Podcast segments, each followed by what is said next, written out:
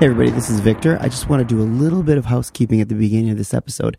Uh, it's a very long episode, so please enjoy it in bursts, but uh, we start the episode with uh, a brief 10 minute or so interview with uh, local music journalist Scott Gordon and a little bit of a talk about his website. I wanted to put that right up front because there's some more timely information in there. So uh, please enjoy, and we'll get to the regular episode uh, in about uh, 10, 15 minutes. Also, uh, feel free to donate uh, to Tank Riot to keep us running, and also send us your feedback to feedback at tankriot.com if you have any show ideas or other suggestions. Here we go. All right, hello everybody. This is Victor uh, with a very special guest uh, in the studio in the secret Tank Riot lair. I've got uh, Scott Gordon. Hi, Wel- yeah, thanks for having me, man. I Welcome appreciate it. to the Yeah. lair. Thank you. I asked Scott to come in because he is a local music journalist and he does a lot of writing about what's going on in Madison, uh, mainly music, right? Do you do other things as well? Yeah, other things, um, some visual art and some film stuff. Uh, I do try to branch out as much as I can from not just doing music, but it usually ends up being a lot of that. Okay. So uh, Scott's podcast was the other local arch rival to Tank Riot, Arts Extract. Not really arch rival, but it's it's a great locally focused arts, culture, music podcast that talked about things that were going on in Madison on a very timely basis. And you're not doing that so you're not doing that anymore, but you've moved on to a new adventure that I kind of wanted to mention and talk about because I was at your launch party yesterday for a new website called Tone Madison, and and the the URL is ToneMadison.com. tonemadison.com. And you want to talk a little bit about what your focus is on tone? Well, sure. And as you said, it kind of we kind of started with this podcast that we were doing for a couple of years, and for a while the podcast was a weekly thing, and we were pretty consistent with that. And then as we sort of just built up a web presence for it, we started doing more written stuff that went along with it. And then as that kind of thing got busier and busier, I kind of thought uh, a lot more about how can I how can we best sort of use our our time and energy. And so I decided to just put a lot more focus into into doing written stuff. And I'd like to to start back uh, up on having a podcast be part of Tone again on a regular basis. There's just just organizational time things that need to be worked out before that can really happen. Uh, we're also trying to do some some video stuff with it more uh, streaming audio where we premiere you know songs or uh, sometimes we're going to do whole albums or EPs from from local artists and things like that. We did we did do our first original video, which is uh, actually uh, a series we're going to do about video art uh, about art. Excuse me. And w- is that on the website? Yes. It's uh, it's a series that we are starting called Permanent Collection, and I'm hoping to do hopefully you know one of those a month. And the idea is to look at a piece of art that is always there in Madison, whether that's in some public place or in an art museum, um, because you know a lot of coverage of visual art uh, sort of centers around uh, temporary exhibitions and stuff, which is of course cool. But there's you know, but there's things that are there all the time that are also really interesting. And so we started with this uh, this painting at the Chazen Museum of Art uh, on on the UW Madison campus that I've always found really fascinating. Which one is it? it- Not the big Russian one, is it?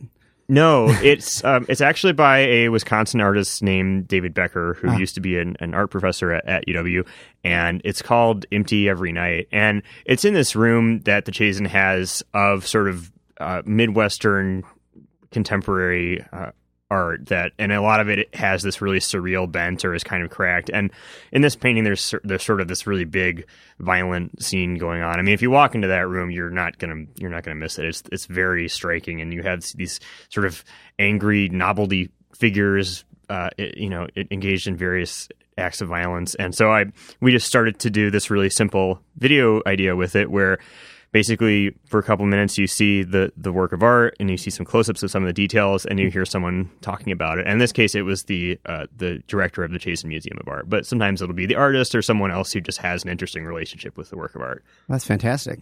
Cool.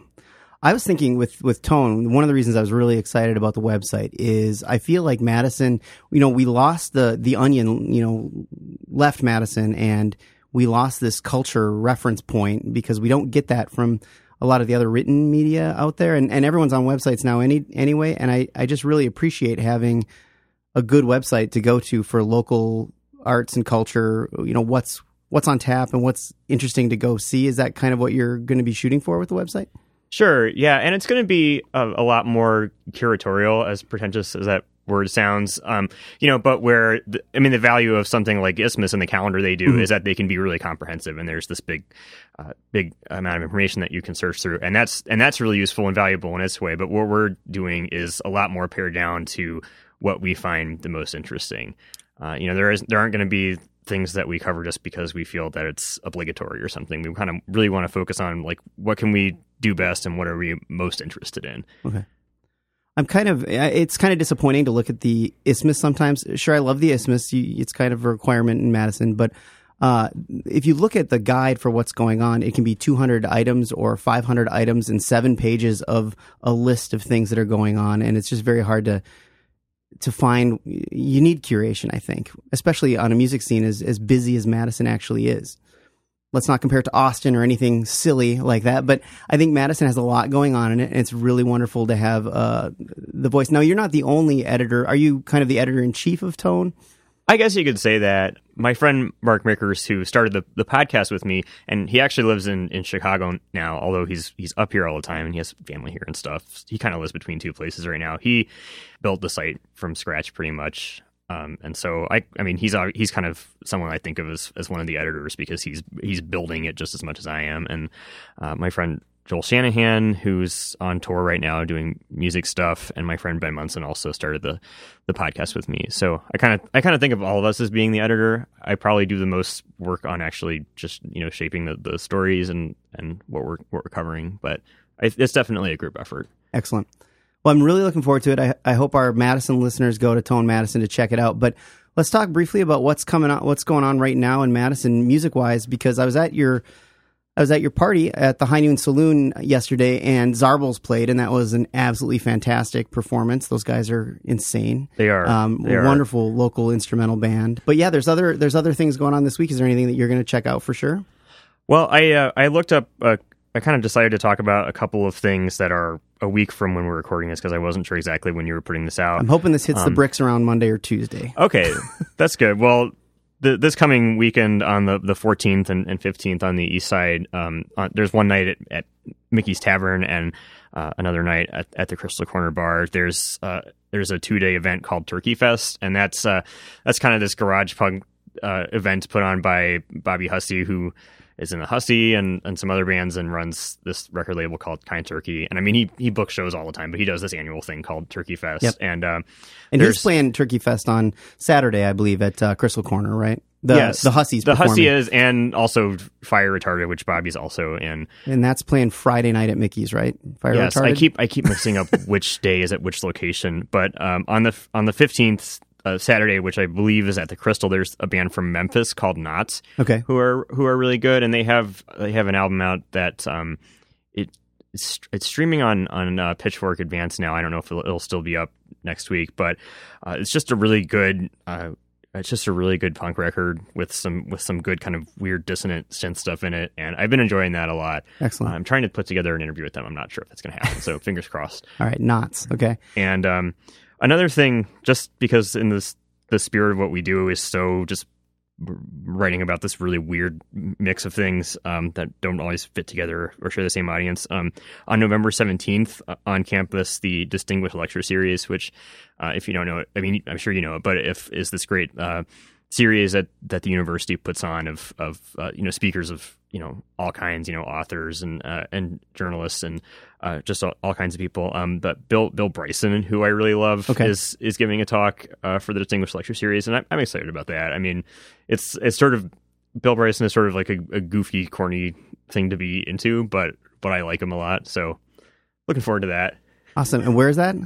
That's that's going to be at the It's Union at Theater. the Union Theater. Okay. Yeah, and those are free and open to the public. So, um, so it's it's a good series, and this is th- this 2014 2015 lineup they put together is you know the best one they've had in, in a long time. So I'll check that out. There's another show I wanted to mention too. Um, actually, there's a lot going on, especially on the east side, uh, There which is. is really fun. Um, there's a show at the Dragonfly on Friday night uh, where Tyranny is Tyranny is headlining, and we've we featured Russell and Jason's other band, uh, United Sons of Toil, on the podcast. Uh, especially when we get political and you have a Sure. show that's really depressing, United Sons of Toil is your go-to. Uh, heavy, heavy band uh, to really bring the darkness to life. But um, they're headlining with a band uh, called Cowboy and uh, Myrmidons at the Cowards. Dragonfly. Coward. Coward. Coward. Singular coward. Coward and Myrmidons. Yeah. So do you know them, Coward? Uh, only a little bit. I've Yeah. only listened to them a little bit, but I liked what I heard. And then Myrmidons, who are also from Madison, um, are they have kind of this weird mix of, of surf rock and, and math rock, and so there's no one else kind of doing that combination of sounds in, in Yeah. town. So that's it's cool and it's pretty fun. Um, and uh, Tyranny is Tyranny. I mean, I know those guys a bit, and they're they're they're really good guys, and that's it's a good band. It's Yeah, they're working on an album right now. I Yes. can't wait to hear that when it comes out. Um, the other show I want to mention because we featured both of the bands in our podcast is the uh, Saturday at Mickey's is El Valiente. Um, we're probably going to feature them in this uh, episode because of the Western themed music, and then the other band is Crib Shitter, and right, right. that's just insane. And uh, I don't know how many more shows they're going to be putting on. Um, they're going to take a little break. I was reading, and uh, yeah, so I'm excited to see them. But it's the same night that the Hussies playing at Crystal Corner, so you got a few blocks in between the events. And you know, Mickey's is free, and and then the Crystal is like five bucks or something, so you can't go wrong. That's going to be a really good night of music, um, very close together. Yeah. So anyway, you know, best of luck on this website. We're really Thank you. uh, we're really hoping it turns out to be a good Madison scene piece of the piece of the music scene here. So well, thanks a lot. I appreciate thanks you for having your me work and thanks for coming on and talking about it. on. Yeah, thanks. a lot. Thank you. All right, cool. Well, cheers. Cheers. America for 300 years has been the land of promise for the rest of the world, the land of new frontiers, new opportunities, Yeah, we can handle the cat app. clicking sounds, sounds that reveal the presence of radioactive rays. The instrument, a Geiger counter, is converted. I'm gonna tell you something, Flacker, and I want you to listen tight. It may sound like I'm talking about me, but I'm not. I'm talking about you. As a matter of fact, I'm talking about all people everywhere. When I come down here to Texas, I was looking for something. I didn't know what. But it seems like you added up my life, and I'd spent it all either stomping other men or, in some cases, getting stomped. Had me some money and had me some medals but none of it seemed a lifetime worth the pain of the mother that bore me. It was like I was empty. Well, I'm not empty anymore. That's what's important. To feel useful in this old world. To hit a lick against what's wrong or to say a word for what's right, even though you get walloped for saying that word. Now, I may sound like a Bible beater yelling up a revival at a river crossing camp meeting, but that don't change the truth none. There's right and there's wrong. You gotta do one or the other. You do the one and you're living. You do the other and you may be walking around, but you're dead as a beaver hat. Sherry was right. Soft. You should have let him kill me, cause I'm gonna kill you. I'll catch up with you. I don't know when, but I'll catch up. Every time you turn around, expect to see me. There's one time you'll turn around and I'll be there. I'll kill you, man. Temujin, my brother. I have returned, Jamoga. Good evening. Welcome to Tank Riot. This is episode 153, where we talk about all things John Wayne. I am Sputnik. With me, as always, is of course Victor Well, hello. and Tor. Hi there. ah, that wasn't any good. And I just want to say, I gotta practice that. I just want to say to my Apache scouts, Wadate, which is, I'm almost sure where Pootie Tang got it from. Yeah. I, I hope so. There's that crossover. I have returned, Jamuga. That's what I've been saying around the house. Uh, I'll explain why later. Oh God! Once you get in Duke mode, it's hard to get out. Mm-hmm. Anyways, but first, we should probably discuss the midterm elections, which just occurred yesterday. Uh, I'd just like to say we we welcome our new corporate overlords. yes, yes. Wisconsin is continues to be open for business. Cheeks widespread. Well, we totally expected this, though. Um, Well, yes, Wisconsin but you- was a bit of a surprise. It was well, the but governor's was race it? we thought Was it? might be a f- coin flip, but uh, I, I guess not. y- You know, if you look at all the polls, generally in midterms and in the regular, you know, non midterm elections, there's usually a polling bias that runs two to three points. And sometimes it's really biased for Republicans, sometimes really biased for Democrats.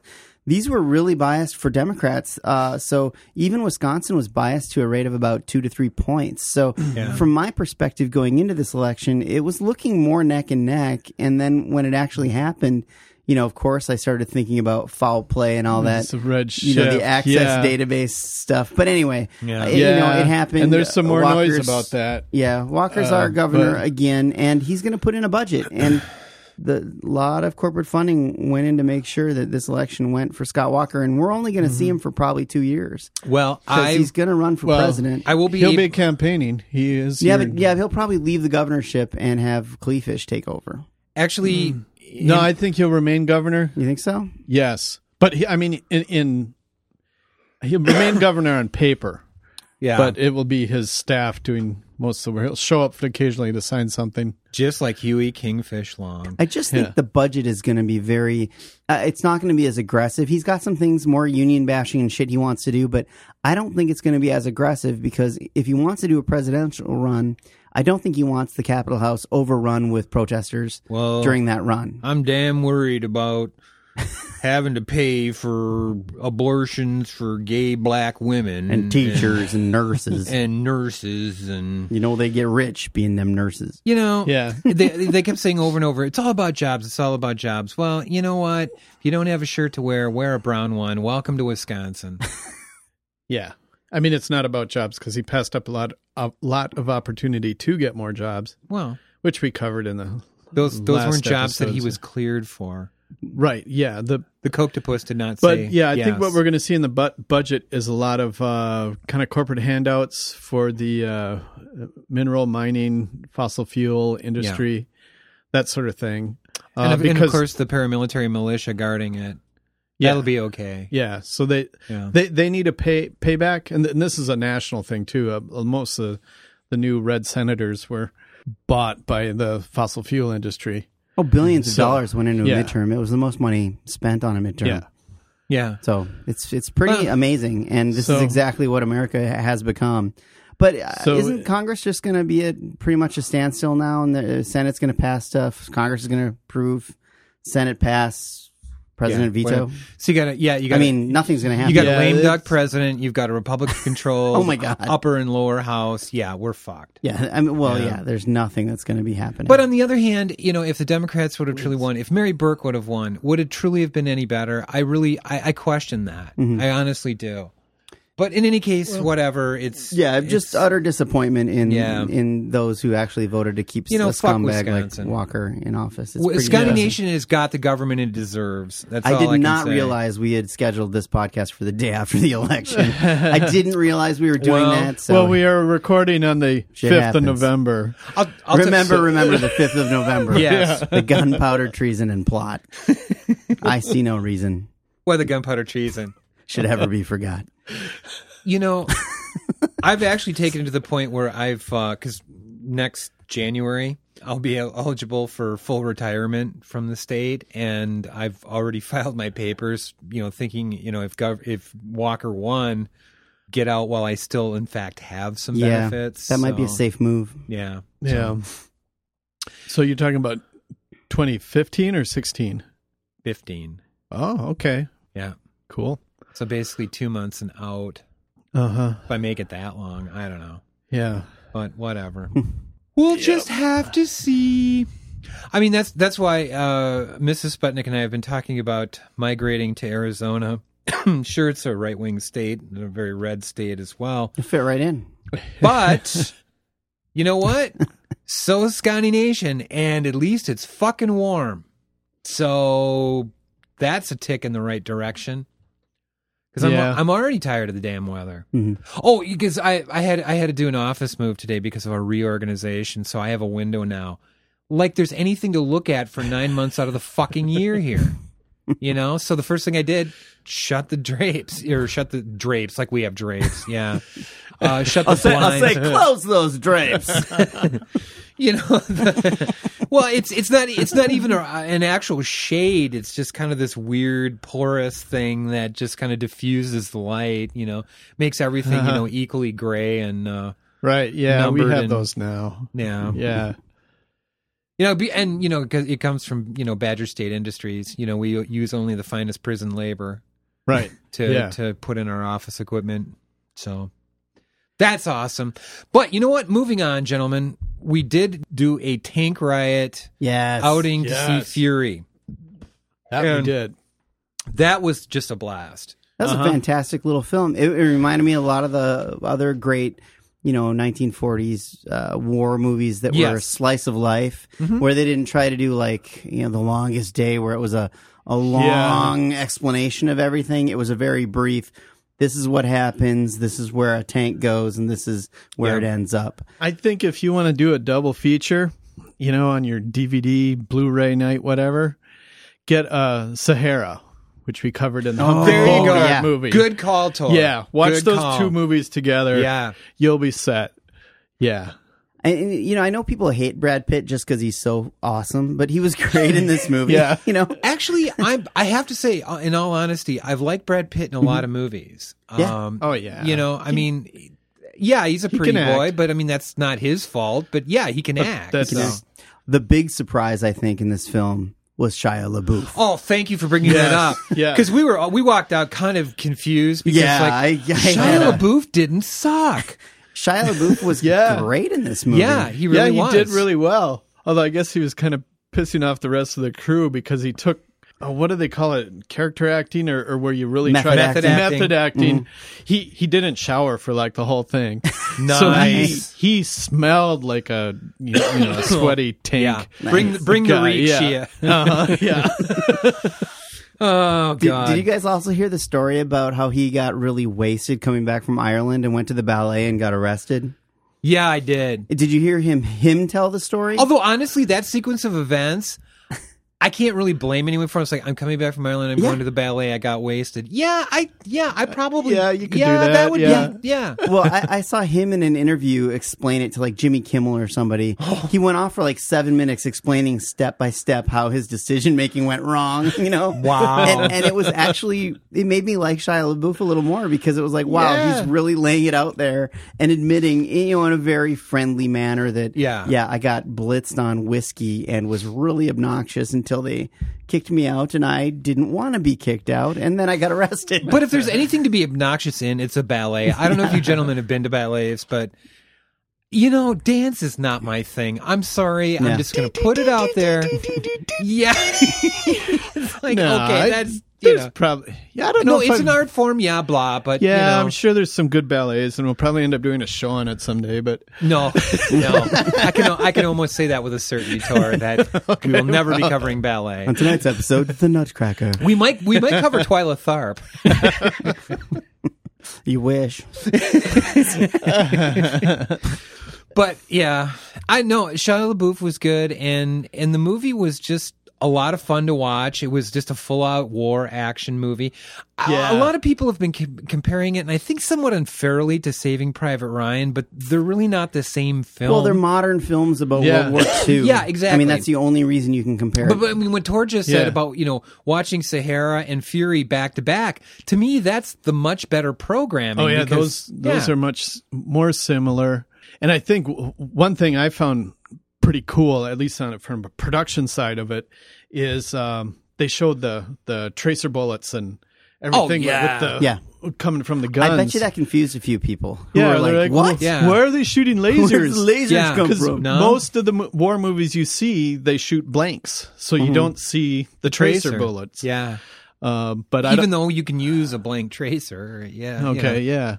So. yeah, I don't know what technology they used to show that make the tracers in the movie, but it worked. It worked, and Yeah. and the weapons authenticity was great. The, the the tank Fury itself wasn't the standard Sherman; it was the, one of the modified Shermans, The seventy-six millimeter. the big gun, yeah. and uh, it had um, Brad Pitt was carrying a Sturmgewehr, Mm-hmm. and you know the the younger guys were using M3 grease guns, submachine guns. I mean, at But I least it- point out they didn't get bogged down in the details of explaining the tank or, or Right. how the tank works or why they're doing this or that. Th- This They is all for just people did guys it. that like us that have Yeah. you know read about these weapons for years, Right. and recognize them. But you don't actually have to know about them No. to understand the movie.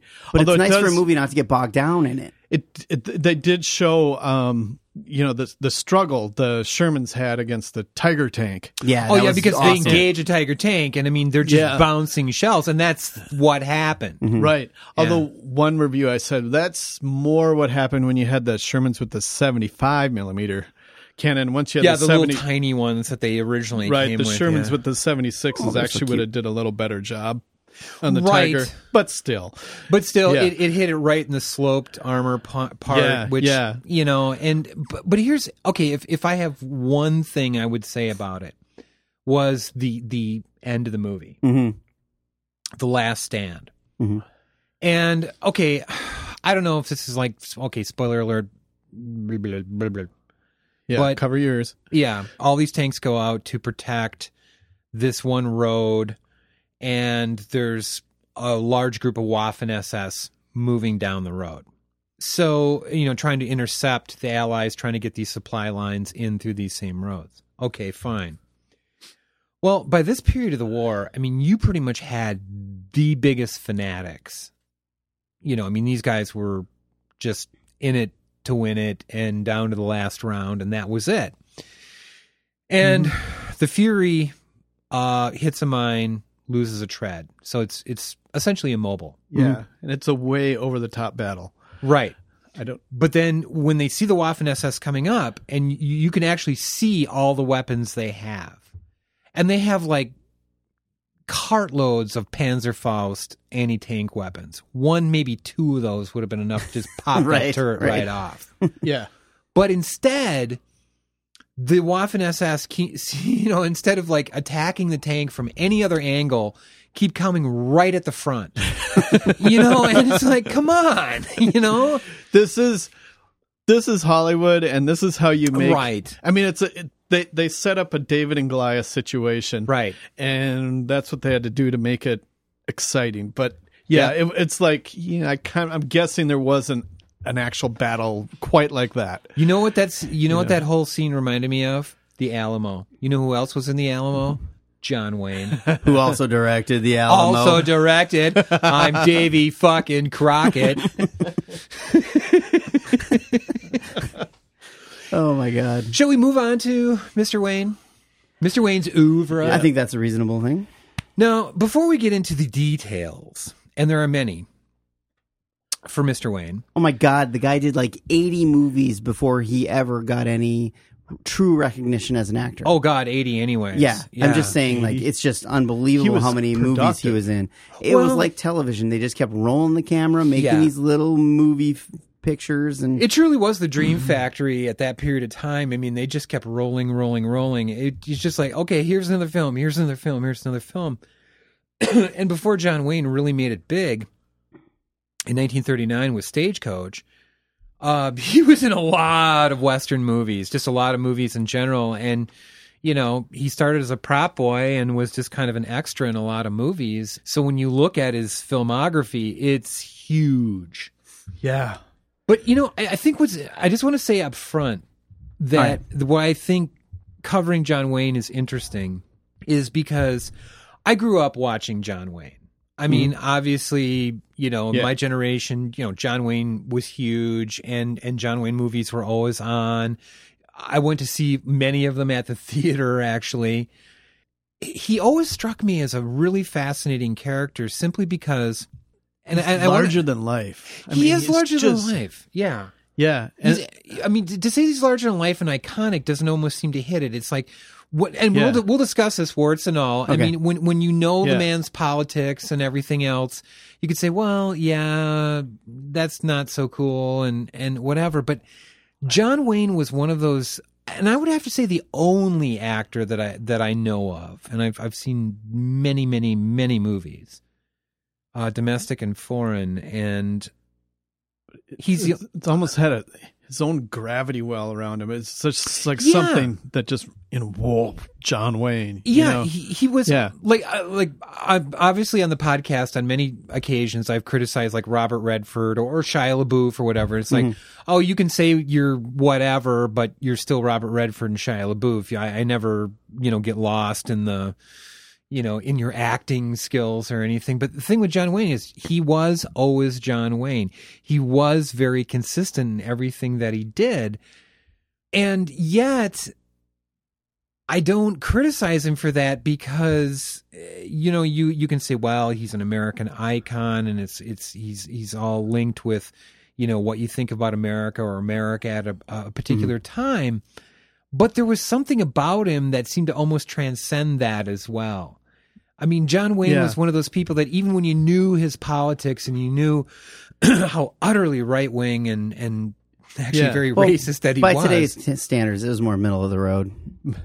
yeah. Yeah, after the elections Back- yesterday, I well, would say back that's then it probably was- would have been Well, considered yeah. he's right-wing. probably a screaming liter- liberal, but Yeah, a- and- yeah. In the ni- 1990s, it was pretty racist. In the 1940s, Mm-hmm. 50s, it was middle of the road, and Well- now it's probably back to middle of the road. he did an interview with I don't know. Playboy in the '70s, and um, 71, yeah. I, I actually read that interview, um, not online either, uh, because uh, at that period For of the time, articles. I, I read Playboy for the articles, and I Right. d- I, did in Yeah. fact read it, and I, I thought never even thought then, this was- I mean, I was all of like 11 years old, but I thought, yeah, that doesn't strike me as being so.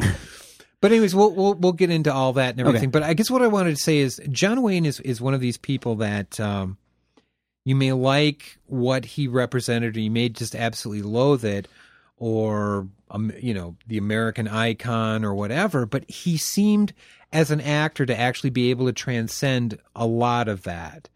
And I, Yeah. I, I think a lot of the movies that he did with some you know, these great directors like John Ford and Howard Hawks and so forth, yeah, in a hundred years, people are still going to be watching those movies. yeah, Yeah. and they should. You know, he he yes, he's the William Shatner of acting in that he always sounds like John Wayne. he's the dude. You know, Shatner always sounded like But- Shatner. That's kind of an interesting comparison, but he had a great way of motion about him. He had a great Oh, man. way of cameras. He understood where the camera was at. He knew what he was supposed to do. He knew how to line up a shot. His physical abilities were Yeah. fantastic. And he worked on that. That Yeah. the, the Yeah. walk, the mannerisms. Yeah. It's all. It's just. It, it's like it's a piece of art in of of itself. right? You know. j- It, Hell, you the know, gun shooting yeah. itself. Uh, he was, you know, really good with the weapons that yeah. he was The using way on it could screen. hold the guns. the way he could ride the horses. Well, actually, Yeah. that he was not good at. But he was good at pretending. He was good at pretending. ben Johnson Yeah. actually taught him how to ride. Ben Johnson was the horse rider that showed John Wayne how to ride a horse. But yeah, he was great with a gun Mm-hmm. and and just he had almost um, you know a a certain grace about him. And I can't I can't say this without thinking of La Caja Full or The Birdcage, the the Robin Williams remake if, if you've seen these two movies, if our listeners have seen these two movies, and if you haven't, why the fuck haven't you? There's a scene where you know these these two gay men have a son, and he's going to marry this daughter of this very conservative person. So he's trying to teach the more masculine of the partners is trying to teach the other one, uh, the the the other partner, how to kind of butch it up essentially and he goes, "Well, you know, w- all right, now, now, you know, hold your toast like this," and then you know he keeps breaking it and everything, and he goes, "Well, walk like John Wayne," and he goes, "Well, what was?" And he does it like perfectly, and he goes, "Well, why?" He goes, "Well, was that was something wrong with that?" And he goes, "No, I just never realized John Wayne walked like that." You know, and, and he did. He had this very, you know, dancer like moves about him when he walked, and many people have imitated it, but very few have Yeah. ever really hit it. It, it you know okay it's fall so i had to rake leaves Yeah. A- and um so i don't know this was saturday or sunday and i've been watching all these john wayne movies and i have this little uh fleece vest that i had on and john wayne was always wearing vests All right. and uh, and my knee was really bothering me, so I had like a little knee brace on it, so I had my a little limp, and then so I'm carrying my rake around, and I'm watching the John Wayne movies, and suddenly I'm starting to feel like John Wayne because I'm just kind of going around the yard and just strutting like John Wayne as I'm raking up the leaves. There you go. and it's like you could you can feel the sort of feel the the essence of John Wayne. The in spirit of the yourself. Duke is- yes. if I am you one start- with. if you know you'd kind of getting it together, and you know it's it was kind of a weird sensation almost. So, Tor, what what uh, John Wayne movies did you watch? Well, I, I assume we're going to go through movies chronological, then I'll speak you know, up. uh, we on- don't have to do that. Let's just talk about the movies that you guys watch. Let's, 'Cause I- let's I'm- I'm talk guessing about, not- let's talk about the Duke. I'm guessing you Yeah, guys we're- have. We're not going to hit. this is like probably Sure. the first time you've you've seen many of these movies. A few of them, yeah, Yeah. but not Okay. all of them. I've seen a bunch. of Okay. them. I didn't go All right. back and revisit The Quiet Man because I'm I don't like that movie, and I decided not to revisit it just from my Oh, own yeah. personal preference. I didn't like Well, that much. he did no, over- I'm going to take issue with that. That's fine, but J- we Wayne did- he ended up doing what over like 140 movies or something like that. 180 some movies. He's 180. leading man in like 142. right. So okay, I didn't watch them all. You didn't watch I- no, no, no, 142 no. movies? Right? No, no. What I'm saying is, I watched 12. that's Okay. pretty damn good. That's for Tor. awesome, Tor. Is a That's lot more of movies, than you've watched in 10 years, probably. Yeah, that's Yeah. a lot of movies, but I really enjoyed it. awesome. And You know, uh, I've been thinking about you, Tor, because I want to say it's IFC has been showing a Clockwork Orange in heavy rotation. Oh, really? I just keep gravitating toward it. Have you seen that tour? yeah. Oh, wow. Okay. Oh, Oh, Tor- yeah. Tori and I are huge fans of I'm a Yeah. huge fan of that one. Yeah. Clockwork Orange. Yeah. that is a strange movie. It's a rough one. I mean, I, I don't know how many years I went as little Alex. I mean, Yeah. I probably still got that fake eyelash and that uh, codpiece and Me and Drew bowler used to go to somewhere. the Moloko bar. Mm. Good times. hi, hi, hi, hi. All right, we've already done Stanley Kubrick. Okay. Well, I just wanted to mention that he, the guy he was from Iowa and Yes, originally. named Marion and didn't get along with his Well. mom. the guy had some mommy issues, man. Well, I don't know, maybe a few. He was he was actually named originally born Marion Robert Morrison Mhm. in 1907. Uh, they actually changed that to Marion Mitchell Morrison because they had another son and they wanted to name him Robert, That's Oh, crazy. wow. which is kind of weird but foreshadowing since when they named him John Wayne, they didn't really ask him. oh yeah, Yeah, that's the thing. The studio decided like he had done a whole bunch of movies. Been a, well, they moved when he was really young out to Hollywood, and he became a prop boy and did all this work, and then started playing dead guys and you know filling in the little bit parts. And I, I saw a couple clips from when he was really young, and he, he barely sounds like John Wayne. Like Oh, no. fresh out of puberty. Well, and plus, you know, you got to remember when, in those movies, you know, like the talkies Yeah. were pretty new yet. So, yeah, the technology wasn't awesome. he wasn't a Yeah. stage actor. He had no experience really. No. He just eventually caught the eye of some people, and then I think Yeah. his first real leading thing was like 1930 or so with um, the Big Trail was the one that really kind of got him as a Mm-hmm. yeah. Oh, yeah. more established actor. That, and, that and I think he people had noticed him. Mm-hmm. he had some g- good exposure with some good directors that kind of steered him in the right yeah. direction. But what what I was gonna say is Big Trail is where the directors didn't like his name, and they were like, "Well, there's this general Matt Anthony um, Wayne." Gentlemen, we're getting way ahead of the curve. So, Oh. so let it, let it, let us begin at the Okay. beginning. So, as as we mentioned, he was uh, originally born Marion Robert Morrison. Um, he was born in Winterset, Iowa, in 1907. The family relocated to the greater Los Angeles area when he was nine, and there's there's probably not a lot to say about his early life other than the fact that uh, the reason he got the name the Duke was he had a dog, a Named really Duke. big dog named Duke, and everyone called him Little Duke. I love how Indiana Jones is Well- a little bit of a homage Yeah, to yeah, that. Uh, We, yeah, we yeah. named the dog Indiana. That's yeah, so great. yeah. That was a good scene. Well, I, would- I, I imagine they did that on purpose. in Oh, yeah. Indiana Jones. Yeah, oh yeah, absolutely. But yeah, he was a big footballer. He wanted to play sports and then had a little bit of an injury. And he wasn't that fast anyway. he actually had a body surfing accident. yeah. Which like in, it wasn't on the football field. He, he had a body surfing accident. It's like I've body surfed and I don't. how do you do that? Yeah. yeah. No, But- I'm not sure what the equipment was like back in the day, but uh, Right.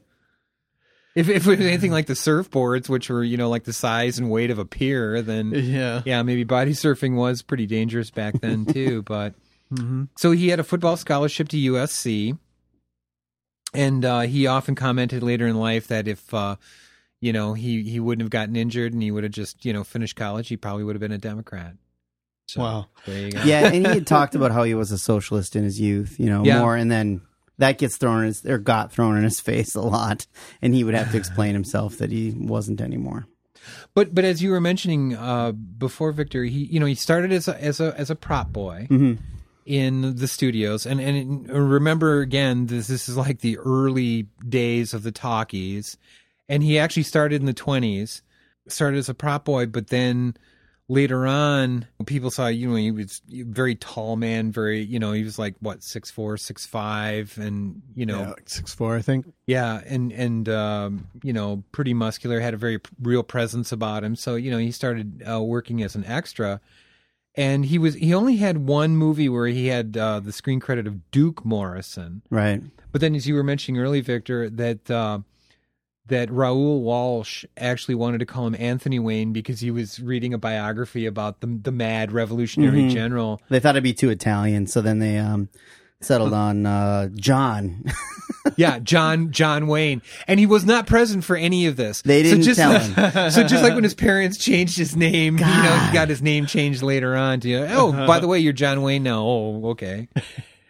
I mean, I mean, how how would you like that? Where you just come in and and then obviously that's what you're known as for the rest of your life is Yeah. the Big Trail was this widescreen release too. It was supposed to be this new format that was going to take the world by storm, but it didn't. It was kind of a seventy flop. Mm-hmm. millimeter grandeur film. So it was probably like an early CinemaScope. Yeah, Yeah. but it flopped. Um, I think mainly because most theaters around the country didn't like have that ability to No. show it, and that was what they were trying to bill it on. Yeah. and- It was kind of weird because the studio system at that time, a lot of the studios owned a lot of the theaters too, and they decided to shoot this, you know, very. So it would have been like an early IMAX or CinemaScope, Yeah. panorama scope, whatever you want to call it. But then it went like way over budget and everything else. But John Wayne did get noticed.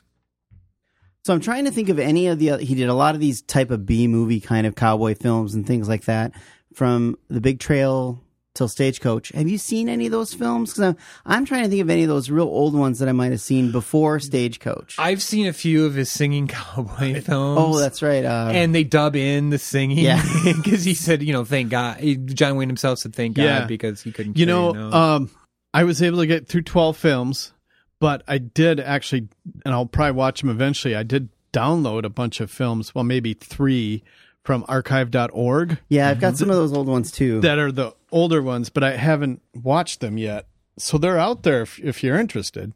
yeah, a lot of these films are available. Just you can grab them on YouTube and watch them if you want to. Yeah. I'm guessing um, quite a number have been lost too, I assume. Didn't read that, but I mean, it, during that era, era of film, there was not the best preservation uh, standards. well, I think one th- one thing that's worth noting during this period before he was uh, more or less discovered in 1939 in Stagecoach Okay. was his period of time where he worked for Columbia Pictures.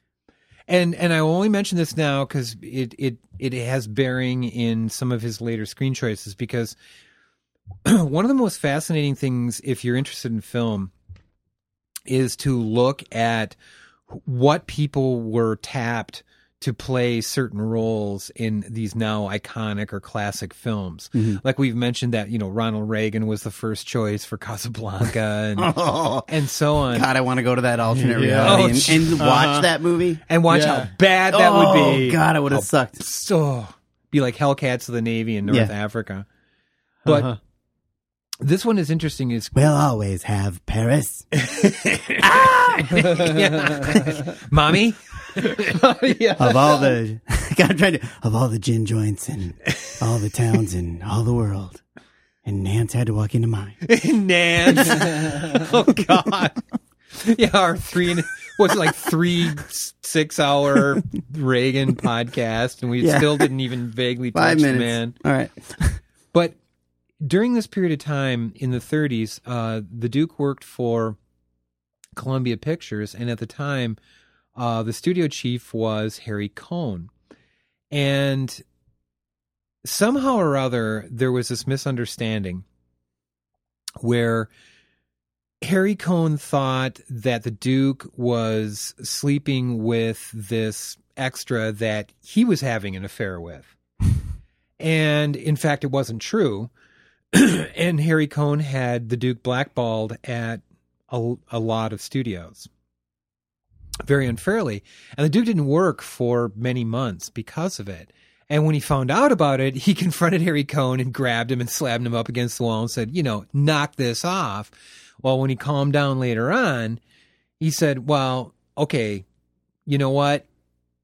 What's done is done, but as long as I'm I'm an actor, I will never ever work for Columbia Pictures again. So, we will just say that and then we will move on to Stagecoach. Yeah, and I think we did we all see Stagecoach? Yes. Oh, yeah. Yes. I was completely and utterly and totally distracted by the voice of Andy Devine. I just took this job 10 years ago so I could make enough money to marry my Mexican girl, Julieta, and I've been working hard at it ever since. Bonnie, get over! No! Marriage? Certainly. My wife's got more relatives than anyone you ever did see. I bet I'm feeding half the state of Chihuahua. Sweetheart! That seemed funny to you about Gatewood? Yeah, and then what do I get to eat when I get home in Lordsburg? Nothing but free holy beans, that's all. Nothing but beans, beans, beans. Yeah. worked as Buck and was the voice of Friar Tuck in the animated Robin Hood movie, which drove me absolutely bonkers. But I love the guy so much. But anyway. Yeah. Yeah. Once I got beyond Andy Devine. Yeah. he reminds me Oh my god. He reminds me of the kid from uh, uh, they always do on uh, The Simpsons. You know, would you like fries with that, sir? Because he had that. Oh gee. but that voice is so distinctive. Oh, And- yeah. yeah. Yeah. he's such a character. But he was huge at that Yeah. time, so Oh, Yeah. you know he was like the top billed star. You And- know, And so, Go ahead. okay, this is stagecoach. As you know, a stagecoach is the bus Mm-hmm. of the Wild West before the trains came through. And it's an ensemble cast Yes. where every character in the stagecoach is a very interesting person that has their Mm-hmm. own story. And uh, of course, John Wayne is one of those. and let's not forget this is a John Ford film. yes, Yeah. So John Ford is the Western director. I would argue Mm-hmm. the number one most important Western director.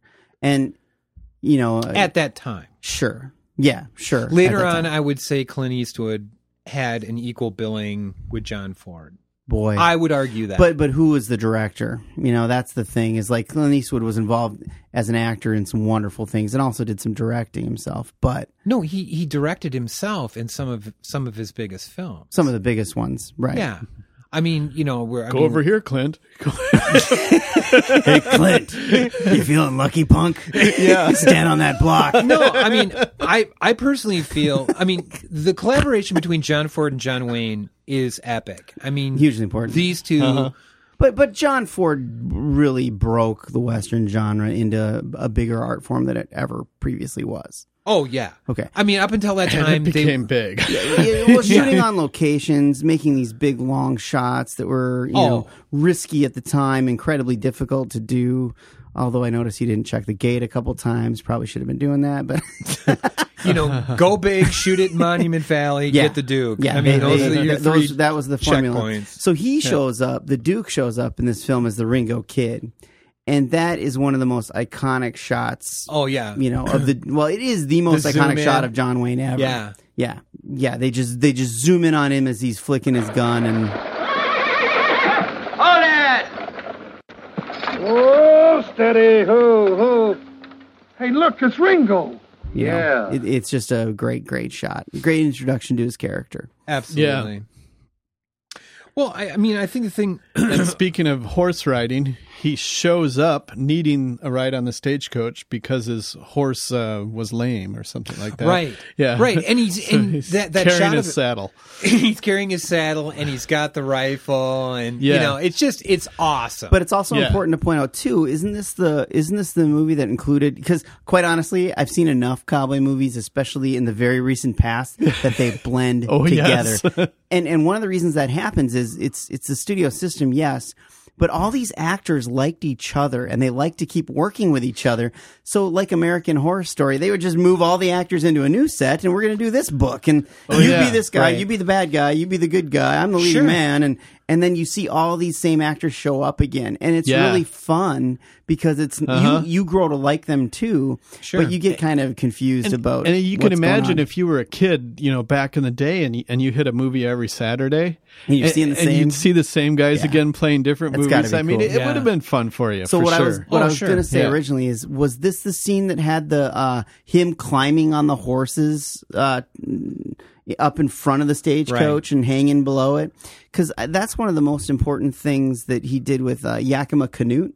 Mm-hmm. Mhm. So Yakima Canute was like the Western stuntman who all stuntmen look up to, and y- Yeah. you, Oh, yeah. you go Google Yakima Canute. I mean, that's the best name I think ever in Oh, I movies. know. Well, I mean, what an Uh, awesome handle in and of yeah. itself. I'm Yakima Canute. Yeah, get your ass over here. Stand in. Someone call Yakima in here. So, so Yeah. he did some of the most innovative stunts um, that were devised, and he worked them up a lot with uh, Yeah. John Wayne. and he So- was in Stagecoach. yeah. Oh yeah, you know the the great scene where you know the Apaches are attacking, and you know he, he gets up on the horses, and Mhm. you know yeah, just gets everything all straightened around. But you know Yeah. the the thing with uh, the stagecoach that that I, I really truly enjoyed was that, like I say, th- this this marked kind of the beginning of of him, you know, John Ford and John Wayne's collaboration, and the thing about the the western is that you're right. Up until then, they were they were essentially these kind of um, horse soap operas, yeah. or singing cowboy little soap operas. So they were they were more or less like flickers, you know. They were Mhm. just kind of canned product. But he took it, you know, John Ford took it and made it this this real art form. And the western has gone through so many changes over the decades. Mhm.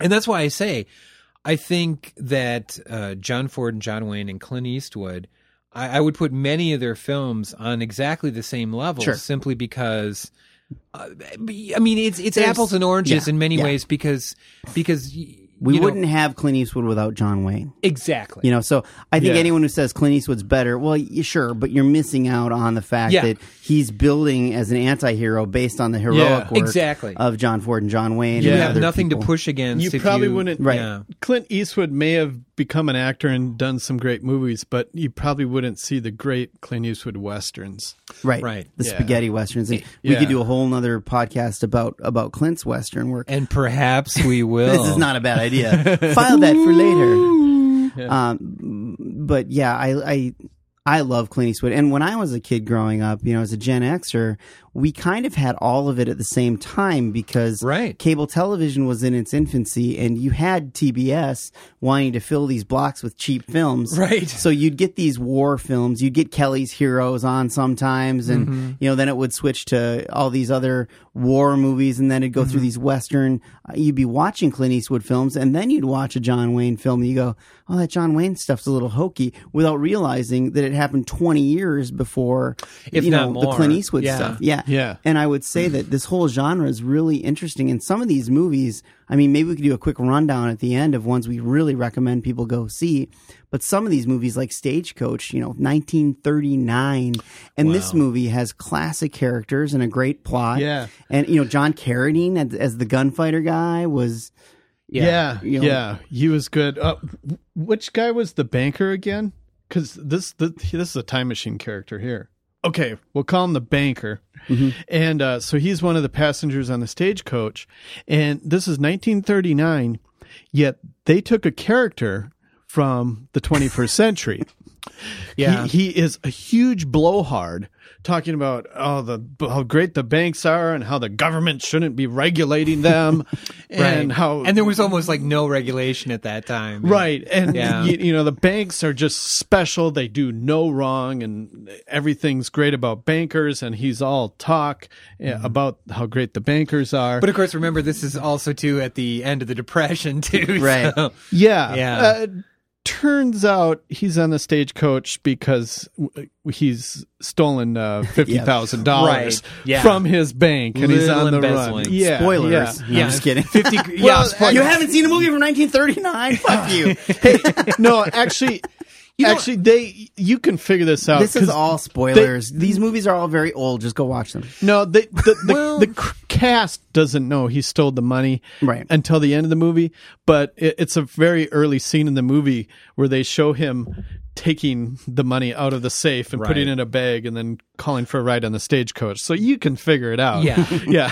I would be guessing though that that a lot of our listeners, Victor, probably mm-hmm. haven't watched these movies. I would guess so, but I also don't mind if I spoil. I mean, if there's something I really oh, well, worry about, but... yeah. I mean, it's like you yeah. know, with these movies, it's not so much.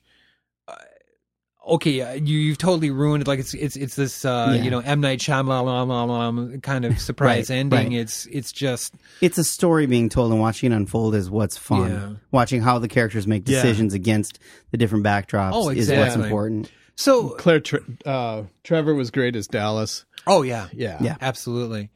And I, I, think too, like you know, 1939 was was the year for movies. I mean, you you've got Stagecoach, mm-hmm. you've got Wizard of Oz, you've got Gone with the Wind, and there's there's many many more. But I mean, 1939 mm-hmm. is like the golden and, year. Remember, and this is the beginning of the era which lasted uh, decades, where if you're going to make a movie, you have to make the decision: are we going to shoot it in black and white, or are we going to shoot it in color? Because they right. were doing, you know, obviously Wizard of Oz was color and uh, Technicolor, stage, Technicolor, and stagecoach. not not color that humans normally perceive. right, but it looks really cool. Oh yeah, yeah. I mean, Adventures of Robin Hood. I mean, if if I yeah. watch that thing for like two minutes, I'm going to watch the whole thing, and I've seen yeah. it probably like 50 times. Right, so. right. So it, it it's interesting, and and you get great films in both the color and black and white areas. I also, I also read that uh, Orson Welles watched this movie over and over and over again, preparing oh, for Citizen. He King. loved it. He loved yeah. this movie. Oh yeah, yeah, absolutely. Yeah. also, another one of our podcasts. But now I think that we have to make a slight diversion now. All right. In that he's, you know, started the movies as a prop boy in the late twenties, worked probably 80 or more films mm-hmm. as you know these kind of you know stock extra cowboy soap operas and then you know here he's working with john ford this is his big breakthrough movie even though the big trail was you know good as well it just didn't get seen by a lot of people right mm-hmm. so now we come to a very crucial period and this is when i think that that affected john wayne for the rest of his life. And I think in many ways explains, perhaps doesn't excuse, but but explains um, many of his right wing positions uh, for the rest of his life. Goal. so, uh, you know, we we have the attack on Pearl Harbor, mm-hmm. December 1941, and the Duke and th- and this is like I say one of those kind of focal periods. This would be like your quantum leap. Mm-hmm. Where oh God, he, that'd be a great quantum leap. Go it, ahead. It would be an awesome quantum leap. But he he did in fact want to join the service. Mm-hmm. And and here's one of the things that you have to understand about the studio system. It was very overarching. It was very fascist. Uh, they could rename you they could put out whole new biographies about you they could Uh-huh. pair you with people that you don't even you know vaguely know you know just just to sell the product but it wasn't always consistent so when uh, america entered world war ii there were in fact a lot of actors who did join active military service, like Jimmy Stewart. Right. Can I pause for one second and interrupt sure. you? Uh, This is really kind of a neat aside, but dumb. They couldn't find John Wayne. We should mention John Wayne was a massive drinker by then. He drank wow. tons of tequila, six pack a day smoker. He partied, and when the war broke out, yeah, they couldn't find John Wayne because he was in Mexico. He was on, he was with a buddy of his, and, and, they were shooting, and he was just out partying, and they could not find him to get a statement to get him to say anything. That's where I'd fucking be. That's what I was thinking. that's what I was thinking would be a good quantum leap. All right, you leap in, Is that right? Well, and you're John Wayne wrong? in yeah. the middle of a drunk three towns deep into Mexico, Duke, and you have to somehow fight your way out of Mexico. to, to finish your you know, career as an actor. Tijuana is the happiest place on earth, I grant you. But damn it. Yeah, he is a big fan of tequila. Wow. And, and you know, and, and reportedly, he they had to get all his shots done generally in movies, you know, not every year, but they tried to plan getting shooting done with him by noon because he was a mean drunk, and they didn't want to have to deal with him after noon. And he, cause he, and he didn't Wow. like, and he didn't like retakes. Right.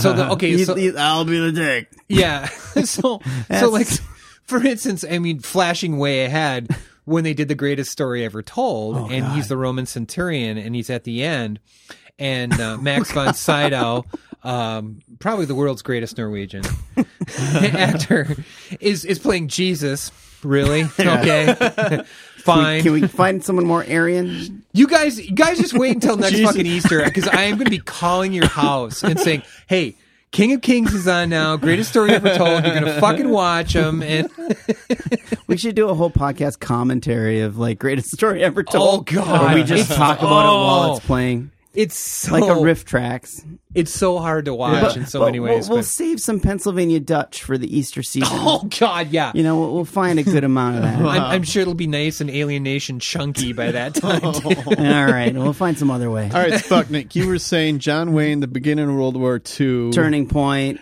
turning Um, Oh, well, I didn't. I didn't finish my story about the greatest story ever told. Oh, this is Right. true. Oh, So, so, so he was, he, you know, all he had to do, he dressed up as a Roman centurion, and Max von Sydow walks, you know, and he's all beaten up, and he's carrying the cross, and you know, whatever. And all he had to do was, is zoom in on kind of an up shot, you know, kind of up angle shot, and he holds up his sword and he goes, "Truly, this man is the son of God." Well, he kept saying, "Could, could, Mister Wayne, could you, could you, um, do that another take?" And you go, yeah, sure, sure, sure.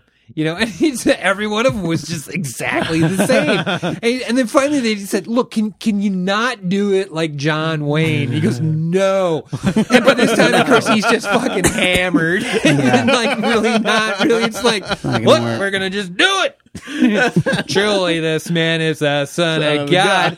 I'm fucking out of here. I got Oh my shit God. to do. Anyways, going back to World War II. Now, again, the studio system was not consistent. So there were a lot of actors who did serve in the military, but but many of them served, you know, like with the USO, entertainment service, and so forth. But there were notable examples who who did do active service, Mm-hmm. like Jimmy Stewart. You know, I mean, he flew 25 bomber combat missions when you know 25 missions was pretty much a death sentence. wow. Uh, Glenn Ford, Marine no Recon. wonder he had that stutter. Yeah. I know. Actually, I think that cured it. Up until then, you know, because that was kind of like, you know, like it's a wonderful life. Oh, Mary, Mary. no, actually, actually, I, I shouldn't say it. it's a wonderful life was actually done after. He did Yeah. his service in the war, but yeah, okay. He he kind of straightened out after. Then he started to see movies like Winchester '73 and stuff like that, and was like, eh, not so much. Yeah. But in any case, John Wayne did in fact want to serve in the military, hmm and this is where it gets uh, somewhat confusing, and it's hard to to really. He kept making Get the excuses like I gotta do this filming and they're not gonna accept that I've gotta Well- I gotta write in this application and I just don't have a typewriter right now and There, yeah. there, there were, and this is like yeah, I I said- slipped on a rug. See, and uh, yeah, that's the ticket. and I, I just couldn't enroll. I honestly don't think that he did try to avoid the draft. No. but this is where it gets very cloudy. and it's haunted him the rest. it, it haunted him the rest, of his life. Mm-hmm. that he did not serve in the Second World War. Because remember, again, he was born in 1907. This was the generation that this was your calling. You went to war. This is what you were going to do. And especially with all the the characters that he played, you know, which were very ultra American and Right. American values and so forth. And certainly a lot of war movies that he did at that time. So he had two things working against. Number one, he he did have injuries that would have kept him from active duty. He was married. Body surfing. Right. He was well, I mean, and he was married and uh 1939 was his big break and yeah, he was doing films. So the studios my my personal feeling is is that the studios fixed it so he did not have to serve. But in any case, there's there's a new biography out. It, uh, it was it's just this year by uh, Scott Iman, who wrote uh, this biography about John Wayne, which was I I actually read and was fascinating. And I would it, it it haunted him the rest of his life, and he became this kind of ultra patriot, ultra right winger. Although still not as right wing necessarily as as what we're experiencing now. and this has a lot to do with the character that he kind of became but not not completely so that being said let's move on past uh, his non-service in the second world war Let's make sure as we go chronologically along, we hit movies that we want to talk to about. So, what year are you moving to, Sputnik? well i i wanted to talk about his his first color film shepherd of the hills 1941 which he did with uh, harry carey Okay. uh, which was very good He worked with Harry Carey Jr. and Senior. Although for there a wa- lot of his career, And, and if if you will forgive me for just a moment to look this up, I just want to get the name correct. But there's a movie that he did about this period of time, i- if not a bit before. Oh, I it was With Cecil actually B. 19 DeMille? No, no, no. It was actually 1939, the same year he did Stagecoach. He did Allegheny Uprising. Okay. and that is a fascinating film, and it's color, and the Duke is the Duke, but not quite the Duke. I will say this, and I will say this now: the Duke was at his best when he played a prick. oh yeah, you for know? sure, for sure. So even when it was a simulated A- prick, And let's say a prick before 1969.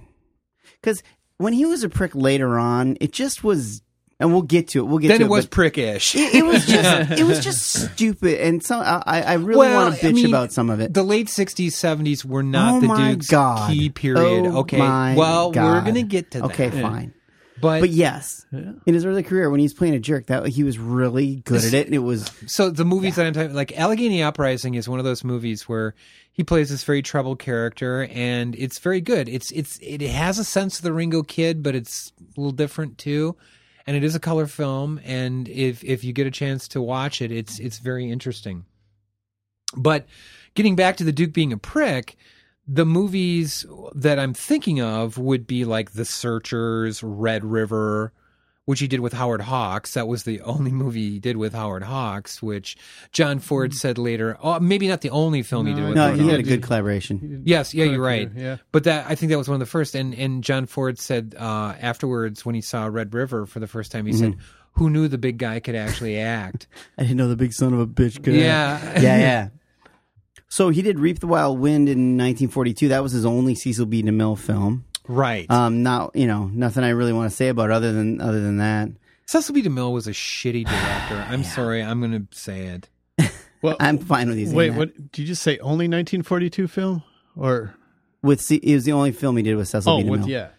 So in 1942, uh, he did Flying Tigers, which, of course, as you know, was the volunteer fighter squadron in China before the U.S. was officially involved in World War II. And it took until the 90s until they finally copped to the fact. Oh, really? That, yeah. Even So though they all- made the film about it. Yes. yes. And they had Baba Black Sheep, which is now on Me TV on oh, Sundays. okay. Yeah. Cool. Dun, dun, dun, Hey, dun. which I feel is like they should be a sponsor. one thing I don't know. a is long maybe- dead TV show. As a they, sponsor. they called um, Wayne's character. I think occasionally they they refer. He was uh, Captain Jim Gordon, Mm-hmm. but occasionally they referred to him as Pappy. Yes. So Yes. I'm wondering, did Greg Boyington pick up the Pappy from the film, or the other way around? It's hard to say because it was for the same reason because because he was so much older than the rest of the guys. Not a lot. I mean, he was like maybe in his early 30s, and they were all like in their early 20s. So he's Right, like the yeah. old fart. Right. Yeah. Yeah. Yeah. Anyway, it's, this is 1942, and they do a Flying Tigers movie. Yeah. and they and they include the scene where they listen on the radio of FDR's speech after Pearl Harbor in December seventh, nineteen forty one. This may Right. be December eighth when he did the radio thing, but so then the movie came out in forty two, which I mean that's a pretty tight f- time frame. So it's really Yeah. the movie's happening like kind of a lot like Sierra. It's happening right after events kind of really right. happened. Right. Um, but they, you know, Flying Tigers flew the P-40s, which I've always been fascinated by that plane. Oh, I, I, had those- a, I had a yes. model when I was a little Oh, kid, please. Yes. but they, I- on the, the in the movie you see two different P40s. The the ones taxiing on the ground have Yeah. these bumps on the top. Right. And apparently they were movie set models Mhm. and there was a V8 engine and th- th- those were covering up parts of the engine that were Right. sticking out. Probably like intakes or something. Yeah. yeah, yeah. And then, but then they did have some uh, P40s that uh, flew for the in sky shots. Although most of the stuff in the sky was just models. What was fascinating Which is- about that movie too yeah. is when they went to the Japanese pilots. I mean, they they just Oh, looked yeah. so cartoonish. And they always got shot in the face. Yeah, this is like nuts, man. this was like they, they, they, the glass would break and they'd grab their face. And Yeah, like be blood blood is- yeah, squirting blood out. capsules Yeah. crushing. Ooh. oh, it was nuts. You had to die horribly. but y- you know in, a- in a way i think a lot of times john wayne in the movies he he's kind of the anchor character he's Yeah. kind of the stable personality Yeah. y- you know the slow talking but very sure of himself often is in many of the movies he's like always kind of doing the right thing Oh, absolutely. um, the this Flying Tigers movie, which although it's based on a real event, I, none of the characters are, are real. Um, ah, dug on it. Who was who was the he was. You, I think I know you're, The- you're talking about the, the- guy the- who was the hot dog. the hot dog and, pilot? and he had Yeah. like the Sam Smoot mustache. yeah. I'm a yeah. big fan of the Sam Smoot mustache because at that period of time in the th- you know you you- you got these guys that that their hair was like so greased back and then they had this this mustache that was impossibly thin and shaved it's like Yeah, how how do yeah. you do that oh, he was really yeah, really slick. He almost almost seemed like a Howard Hughes type of character. yes he did Yeah, Yeah. yeah. But uh, you know, so he's the hot shot, and, and you know they were paid per kill. It's part of their contract, so he's going Right. to make all the money and everything. But then the movie shows how, as the war progresses, he realizes it's more about the money and it's you know fighting the war and you know so Yeah. it, wa- it was a cool plot and oh um, yeah it was it was P40s uh, and yeah. wasn't that like a republic pictures too and and at the end they had you know, like you know buy war bonds in the lobby it was Probably, like oh yeah. awesome i would like to buy war bonds in the lobby yeah it was Republic Pictures. So uh, yeah, Probably I- had a I private, really private enjoyed it. snafu cartoon in the beginning. Oh, I'm Probably. sure, I'm sure it did. Yeah, I love using the snafu uh, al- uh, acronym at work. I like using it in our theme song. I pretty much go straight to Fubar. yeah. Well, I missed out on that one, but I, I got to see the the dreadful 1942 film Pittsburgh. Oh, dude. Have you seen Pittsburgh? Yes, I have. It's just a coal commercial. It's a commercial for coal companies in 1942. Really? Where John Wayne plays Pittsburgh Markham in the Pittsburgh city of Pittsburgh coal mining. Did I say Pittsburgh? Pittsburgh. and Marlene Dietrich is in it. who whom he had an affair with for many years. Oh my god. Now try to how I keep trying to play that over in my head over and over again. Marlena Dietrich was was one of these e-, excruciatingly okay when like if you if you ever saw the Blue Angel, the original Blue Angel. Of course, I love the film because it's you know so Weimar Republic. I mean this th- this was cabaret before they had a word for it, and Marlena Dietrich was one of these people that came from a very strict Prussian family, and her father was you know career military, and she was, you know, one of these very bohemian European Weimar Republic kind of Germans.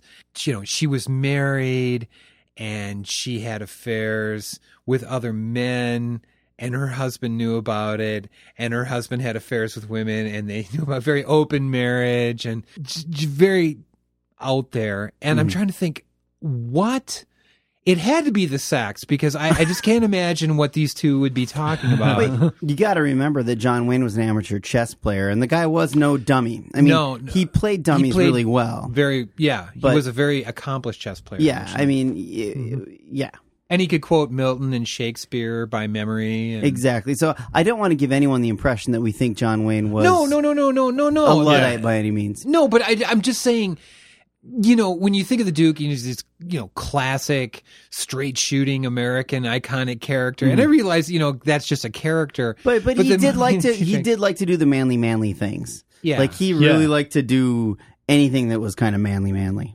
Yeah. Well, not like not like Ernest Hemingway manly manly, but Close.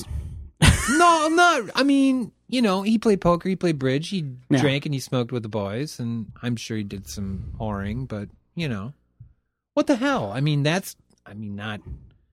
Not. I mean, that's. we not- call that Saturday. Well, I don't. I, but he made it manly, manly because he was John Wayne. Well- he, he was like, the "Well, Duke did it." boys, do you want to play some poker? Little five card stud."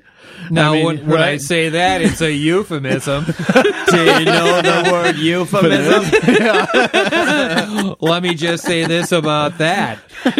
Well, Let's do the rest of the podcast and John Wayne. Just do me a favor and, and don't watch Pittsburgh. It was like the it was a Okay. horrible, Oh, horrible. All film. right, fine. So I I don't know what what did we 1943. He made No. all these you know the I'm fighting gonna CDs flash and all that. I'm gonna flash forward to 44, where he did the fighting Seabees, where he played Wedge Donovan.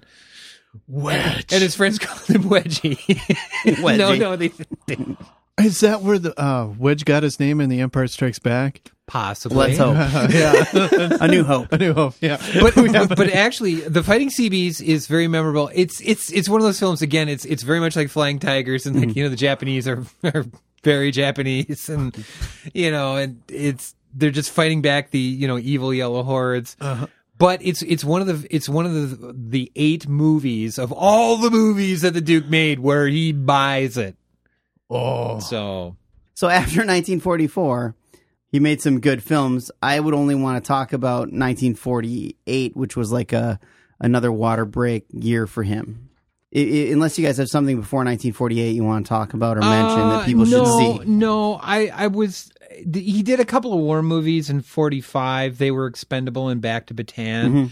which I'm sure were very painful for him to make because you know the war was over and you know he didn't serve and yeah, He's getting more conservative day by day. yeah. That's just making that's just driving it the stake in them up. harder. Well, I don't know which one to talk about first, but in 1948 he did Red River and Fort Apache in the same year. And Three Godfathers. Yes. So yeah, that Mm. I was, think of those 3 the most important film is Red River. Oh, and also Wake Wake of the Red Witch. Yeah. which he named his uh, production company after. Not Red Witch, but But I, I, I think that was the Sailing Duke.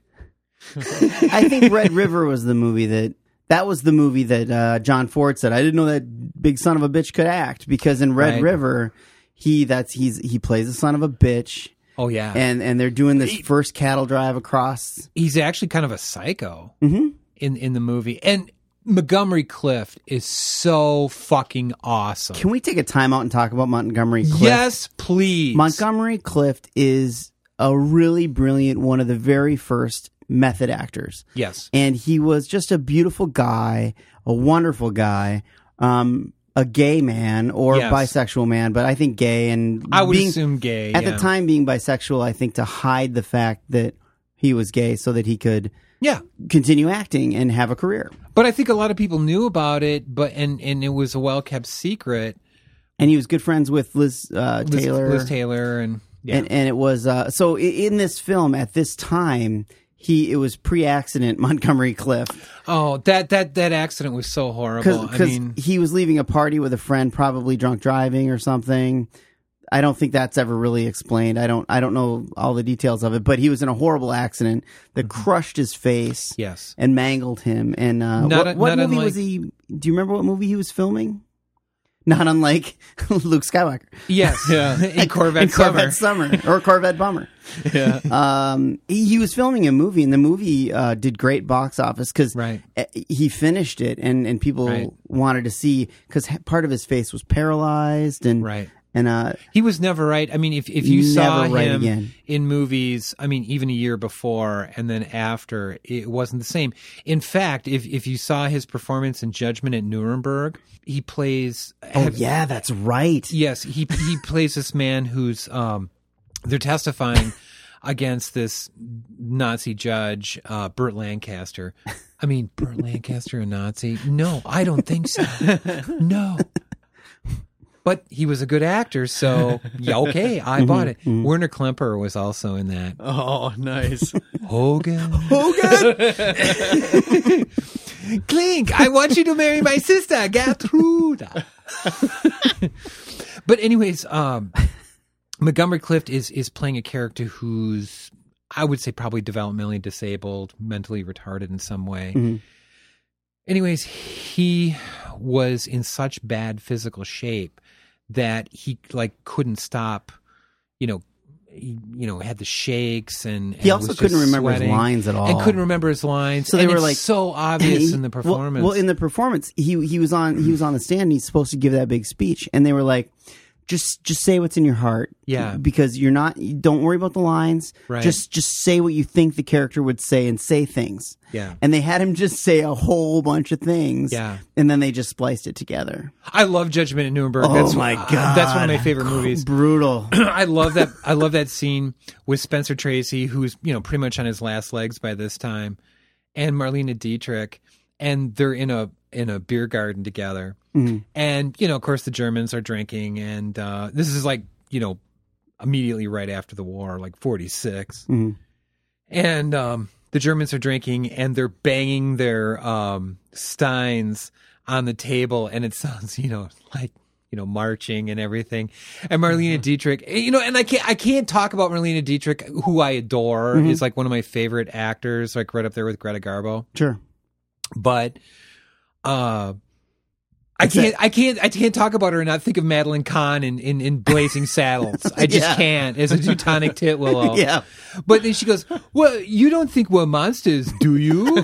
you know, and meanwhile they're going like, "Woo, boo, boo, boo, boo." It's like, well, yeah, a little bit, little but, bit. But I did want to say they they talk about Montgomery Clift as the slowest suicide in Hollywood. Oh, no shit. Because he was sliding off that cliff for years, and Yeah. and I always wondered if um, the REM song off of Automatic for the People was about Monty Python or whatever. Yeah. But it's a total Monty Cliff. They're Yeah. they're, uh, they're totally singing about uh, Monty Clift. Sure. It was Or, nice- or, or it could be night swimming.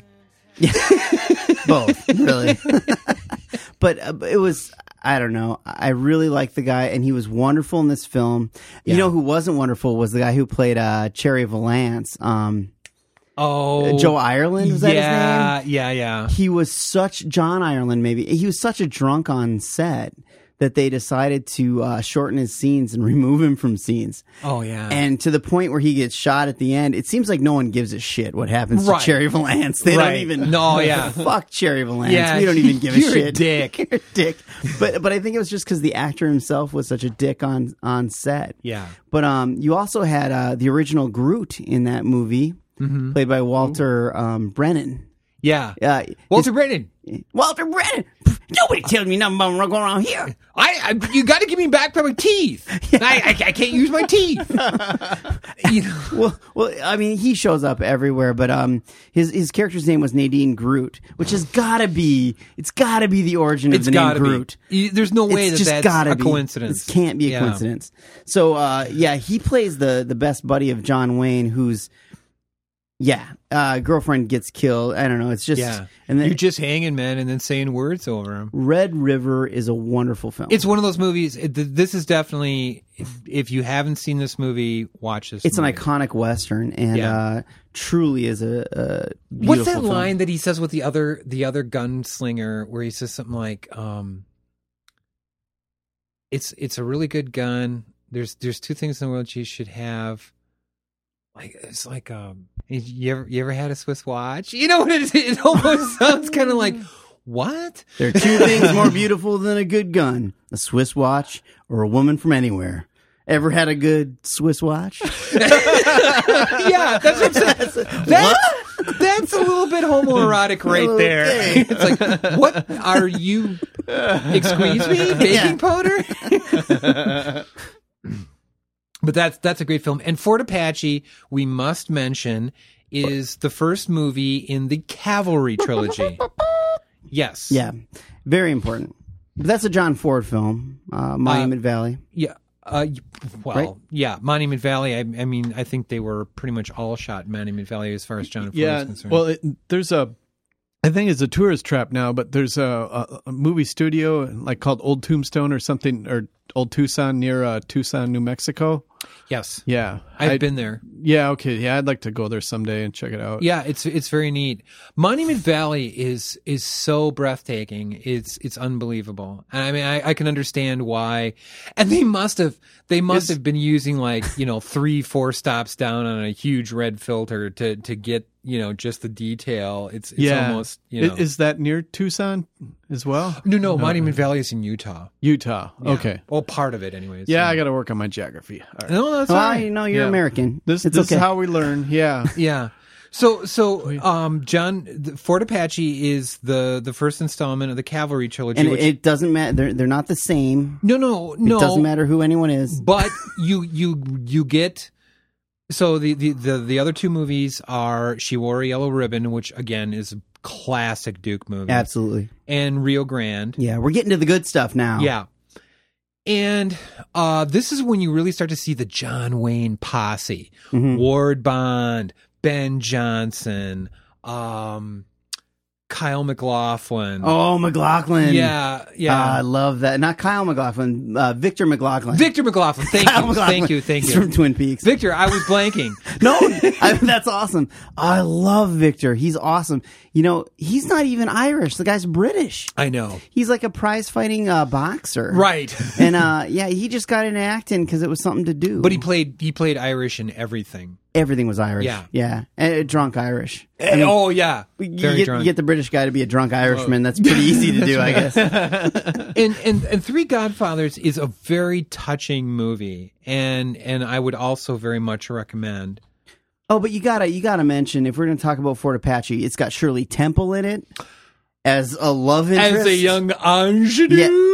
I did not recognize her. I mean, Wow. holy cow! I know, right? And then Henry Ford, or I mean Henry Henry Ford and Henry Fonda Henry Fonda plays uh, you know plays the uh, Henry colonel. Fonda's, Henry Fonda's out west looking for Jews. Are those all those Indians? They're Jews. What's the difference? No, no, you're right. Um, Have you read my pamphlets? yeah, have you read the Dearborn Independent? I'll get It's a you a really good Hmm. subscription. How about the Protocols of the Elder Zion? If you read that, It's all true. me and my, my, my good friend A. Hitler. Wow. Oh Business moguls manip- manipulating the media. Why does that sound familiar? yeah, no kidding. But no, that that movie is is really great. And, I really I mean, enjoyed Hmm. the Fort dance Apache. scene, you know, where they they they have the cotillion. yeah, all the propriety that goes on Oh, in, the, in the fort. it was base. awesome. Yeah. and it set the stage for the other two films really well. Yeah, and and also in 1948, I say Wake of the Red Witch, Mm-hmm. which is a big and another movie where the Duke buys it. So, Mm. um, and uh, the Duke was a sailor. He he owned a boat. Was it the Wild Goose, the Minesweeper? The Wild Goose. yeah, converted mo- Minesweeper. Converted Minesweeper. I mean, that had to be awesome. I mean, how would you love to party on the Wild Goose with the Duke and Wait, Ward so th- Bond? this wasn't in a movie. This was an actual no. a Real hobby life. he had. Y- yeah. he had a Yeah. converted mines. Wow. yeah. God, I mean, Nice. cool. Was it one of the minesweepers built in Wisconsin? possibly built right here in Manitowoc. Oh yeah. Yeah. hey, you want a Which is Wisconsin? Algonquin Here's for- a Wisconsin connect- connection.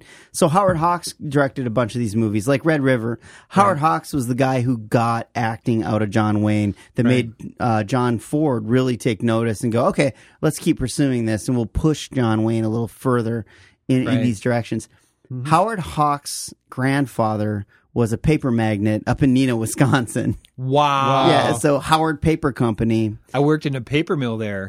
yeah, Howard Howard Paper Company. He eventually sold the sold the paper company, but um, Howard Hawks was rich, you know, all his life. Oh, yeah, and, yeah. And Wow. he- his grandpa lavished him with you know gifts, whatever he wanted, and he could do whatever he wanted and could do no wrong.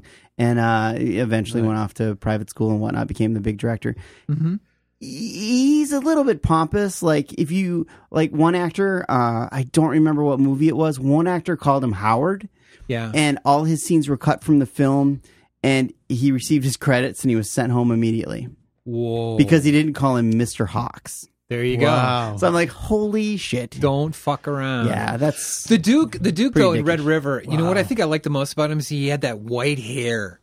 You know, Yeah. Like you never. I mean, other than she wore a yellow ribbon, you don't really see the Duke with white hair, and that was that was cool. That made him more psycho because he had this young face, but he had this was like snow white hair because it was black and white. And Well, I mean, when he when he tells Montgomery Clift, you know, you know, if I see you again, I'm gonna kill you. you know, it's like, holy cow, you're Yeah. just laying it all out there. That's right. Yeah, just we're not fucking around. Mm-hmm. So now we move on to 1949, which was another landmark year for the Duke. Yeah.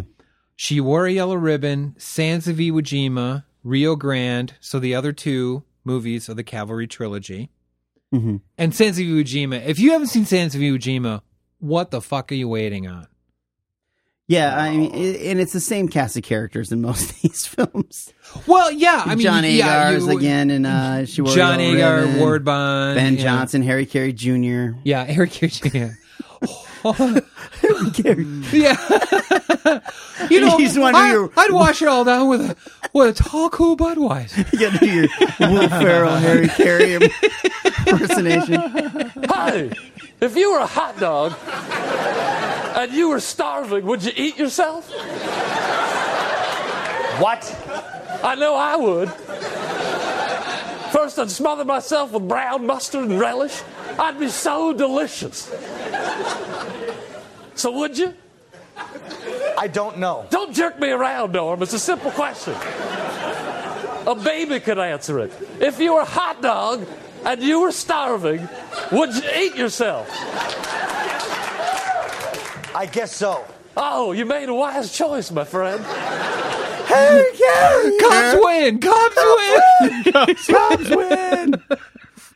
so uh eg- enlighten my ignorance is there a relationship between the actor harry carey and the uh, sportscaster harry carey I don't believe so. Oh. no But, okay th- but there's a Harry Carey senior actor and a Harry Carey junior actor. Yeah. Okay. And the junior was more of the heartthrob in these kind of films. Not like at all Alan Hale and Alan Hale Jr. Okay. the skipper was not in the Adventures of Robin Hood or Destination Tokyo. yeah. But I really like she wore a yellow ribbon. That was another good one. That's one where he is with Maureen O'Hara. Now, gentlemen, let me take a moment, if I may, to say I worship at the shrine of Maureen O'Hara. I think she is one of the most fabulous actors ever. Wait, was this Joanne Drew though in this one? Uh, she wore a yellow ribbon. Well, yeah, she wore a yellow ribbon. I was I was Oh, speaking oh. of Rio Grande. Sorry, all right. Because it's the same year she wore a yes, yellow ribbon in yes, Rio Grande. Yes, Oh. I was. I was just gonna say, yeah, yeah, yeah. Yeah. So, and she wore yellow ribbon. He's like Captain Nathan Brittles, and he's retiring from the cavalry and everything. And and and that has the usual cast of characters, you know, Ward Bond, Yep, yep, yep. Mm-hmm. Victor, and so on. But in Rio Grande, he he has, and it's a little bit weird too because, uh, well, I shouldn't say Rio Grande was actually uh, 1950, not 19- 1949, but Rio Grande was shot in uh, black and white. So the only color movie of the co- of the Cavalry trilogy is She Wore a Yellow Ribbon. But I, I just wanted to mention Maureen O'Hara because Maureen Worth O'Hara mentioning, yeah. is is someone that the Duke had acted in some of of his best films and was a lifelong friend. Spoke very highly of her, and you know, Marino had had a John Wayne wing in her house and everything, and and you know, spoke before Congress, you know, to Yeah, get the she did. John Wayne medal and everything, and and the Duke always spoke of her as, as you know, in the in the highest terms, saying that she's probably the best friend I've ever had. Do you know if her uh, ideals were also conservative, or I do not know. I, don't know if they I split do on not that or know, not. but you know what? I would forgive her anything. Sure. It's just it would be interesting Yeah. to know if it You was know kind what? of a light and darkness war, or if they were both on the I same have side. a hunch that at that time and you know uh, people of different political views could get along in a simpler time. yeah It's- unlike today Nobody maybe, tell but- me nothing about that kind of stuff getting along. yeah But but I think I think we should mention the Sands of Iwo Jima. I mean, this is this is one of those those. I mean, that's probably the war movie that the Duke is best known for, and he was nominated, Oscar nominated for, and again another movie that he bought it in at the Oh. very end. You know, I think everything's going to be okay. Patwee. yeah, kind of. Yeah, kind of that, that's one I haven't revisited, but I I know I watched that a bunch as a kid. Oh, it's like Yeah. Uh, you know, John Agar. yeah, I don't know who John Agar fucked over, but you know he was in like some of the biggest movies: Sansa Iwo Jima, Fort Apache, you know, all these big movies. And then pretty much from then on, he was in you know the thing with three heads and. And I've loved all those movies too. Yeah, Mm-hmm. right, so right, I'm for different not- reasons. You know, it's like good for you, sir. Yeah. Um, moving moving on. Okay. You know, a movie that he's he's known for is is 1951 Flying Leathernecks. I was never a huge fan of that, and that's another war Right. flying movie. Right. Uh, very much Baba Black Sheep. Mm-hmm. But I was never a huge fan of that one. I, I didn't. It was it was a little bit too much like Sands of Iwo Jima and. And I got to think that every one of these World War II movies Mm-hmm. that he did was kind of like you know another stake, just you know driven a little bit deeper. sure. And he did nothing good in 1952, so we could move right away Uh, to 1953 no, no, or four. No, we're not going to do that. 1952 is when he did The Quiet Man with John Ford. There's no you reason know to what? mention Fuck that you, movie. Victor. no, no, I will defend The Quiet Man to my death. And my wife will watch the Oh, want the dowry. what? My Why? wife will watch The Quiet Man anytime it is on TV. Oh, absolutely. So I've definitely and seen Marina that O'Hara, one. Oh my God, she is breathtaking in that Mm-hmm. Mhm. movie. And the fight scene, it only goes on a little bit longer than the one with Rowdy Ronnie Piper Right, and They Live. right, this is like They Live. Why are the good guys fighting for a half hour? Oh, I that don't one guy. understand. I mean, I just keep waiting for him to say, they always want me Lucky Charms. Oh, God. Side note, side note gentlemen, as, as you know, I've, I've watched all the Leprechaun movies. I mean, the original Leprechaun, of course. Leprechaun 2, Leprechauns in the Hood. Leprechauns in the Hood, Leprechauns in Space. Well, I was at Red Box recently and I saw Leprechaun Origins. Okay, color me interested. So I poured myself a couple cocktails. I rented this one. I watched it. Did the director of Sharknado find a leprechaun costume on the floor No, and make a film? I will say this about that: With a it was VHS actually camera? Uh-huh. it was actually a good horror movie, but the creature that was pursuing them was in no way a leprechaun. It was many ways like Trolls too. Troll fact, they were goblins. Troll They probably So did it's that on like, okay. purpose. But I've I've seen the whole. So Oeuvre. I'm up All to right. date. So Nice. Don't Nice. I'll cut up. You're a completist. I am. It's good to have And I goals. will go see Fast and Fabulous Seven. Don't think I won't. I, I think you should actually. Yeah. If you're we gonna might make watch that any a of 'em. take right. can know I what? tell you? Can I tell you? I have never seen a single Fast and Furious movie. Well- Yeah, me neither. I've not seen a single Fast well, and Furious fuck movie. the both of yous. yeah, that's fine. I, I, yeah. I- oh it- God! prideful. I don't Speaking know. of that, speaking of that. So I mean, I don't watch any of these shows, but I'm just sort of like peripherally aware of them. So so uh, you know, like they have the these NCIS shows, which I Right. haven't seen any of, but I was sort of alerted because Scott Bakula, Quantum Leap, right, right, right. Enterprise, He's gonna do one. he's an NCIS New Orleans. New Orleans. and the guy who played the redneck hero or protagonist in uh, Fast and Furious 3 Tokyo Drift. That's the one like Highlander 2 like, you Mm-hmm. know, just forget that, just push it aside, forget what we said, blah. awesome.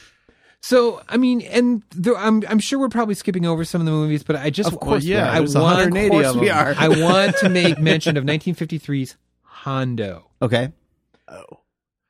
because it was a story by Louis L'Amour, and it involved the Duke in a very cool role, and it also had a very young pre-Gunsmoke James Arness.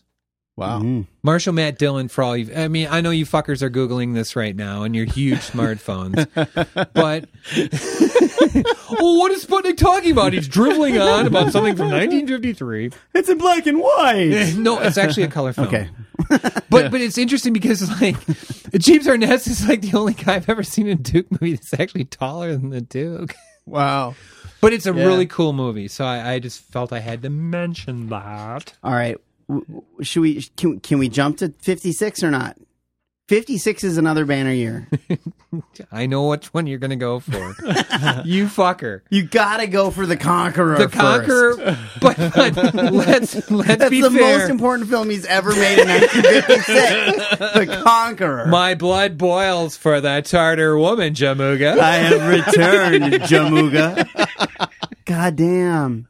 That movie is the height of ridiculous. Oh God! And we've talked about this in, in other podcasts, so I won't go into this again. Temujin, Temujin, the Duke is playing Genghis Khan. Okay, and Dick Powell's the director, Oh, who's God. obviously suffer. You know, I think people with Down Uh. syndrome and other things should get a chance to direct movies because without that, you know, equal opportunity, we wouldn't get a movie. I'm a like one. the, Trust me. the Conqueror. obviously, he's Asperger's or something because you never would have let this happen. Oh good. well, the Duke, the Duke apparently went into RKO, saw a script that, that they were going to throw away, and then was just reading it and said, "Oh, this is great. We got to do this." And then you know, DePaul said, "Well, who am I to say no to John Wayne?" So they made this awful film. Yeah, I would say if you if there's one movie, if you could only watch one John Wayne movie, don't watch one of the great ones. Watch The Conqueror. No, that's not fucking fair. That is totally That fair. is totally That is not totally oh, fair. come on. That's like saying, oh, yeah, watch The Conqueror and the Green Parade, then watch Stagecoach and, no, Red no, River. no, just Come start on. with The Conqueror and then go, holy shit. I will never see anything that weird ever again in my entire life. Now I can Look. just go watch regular movies. Okay, the Conqueror, even the Duke said, hey, oh, d- WTF. oh my What the fuck? hey, but that's what makes it good, right? Agnes Moorehead as Hoon Loon. Durwood. wow. Yeah, Mercury Theater to the Conqueror. That blows. well, and we have to talk. Well, then Yes. if, if you bring up the fucking Conqueror, now we got to gotta. bring it. The whole thing was shot at, at Snow Valley, Utah, where they were doing above ground atomic tests. Lots of them.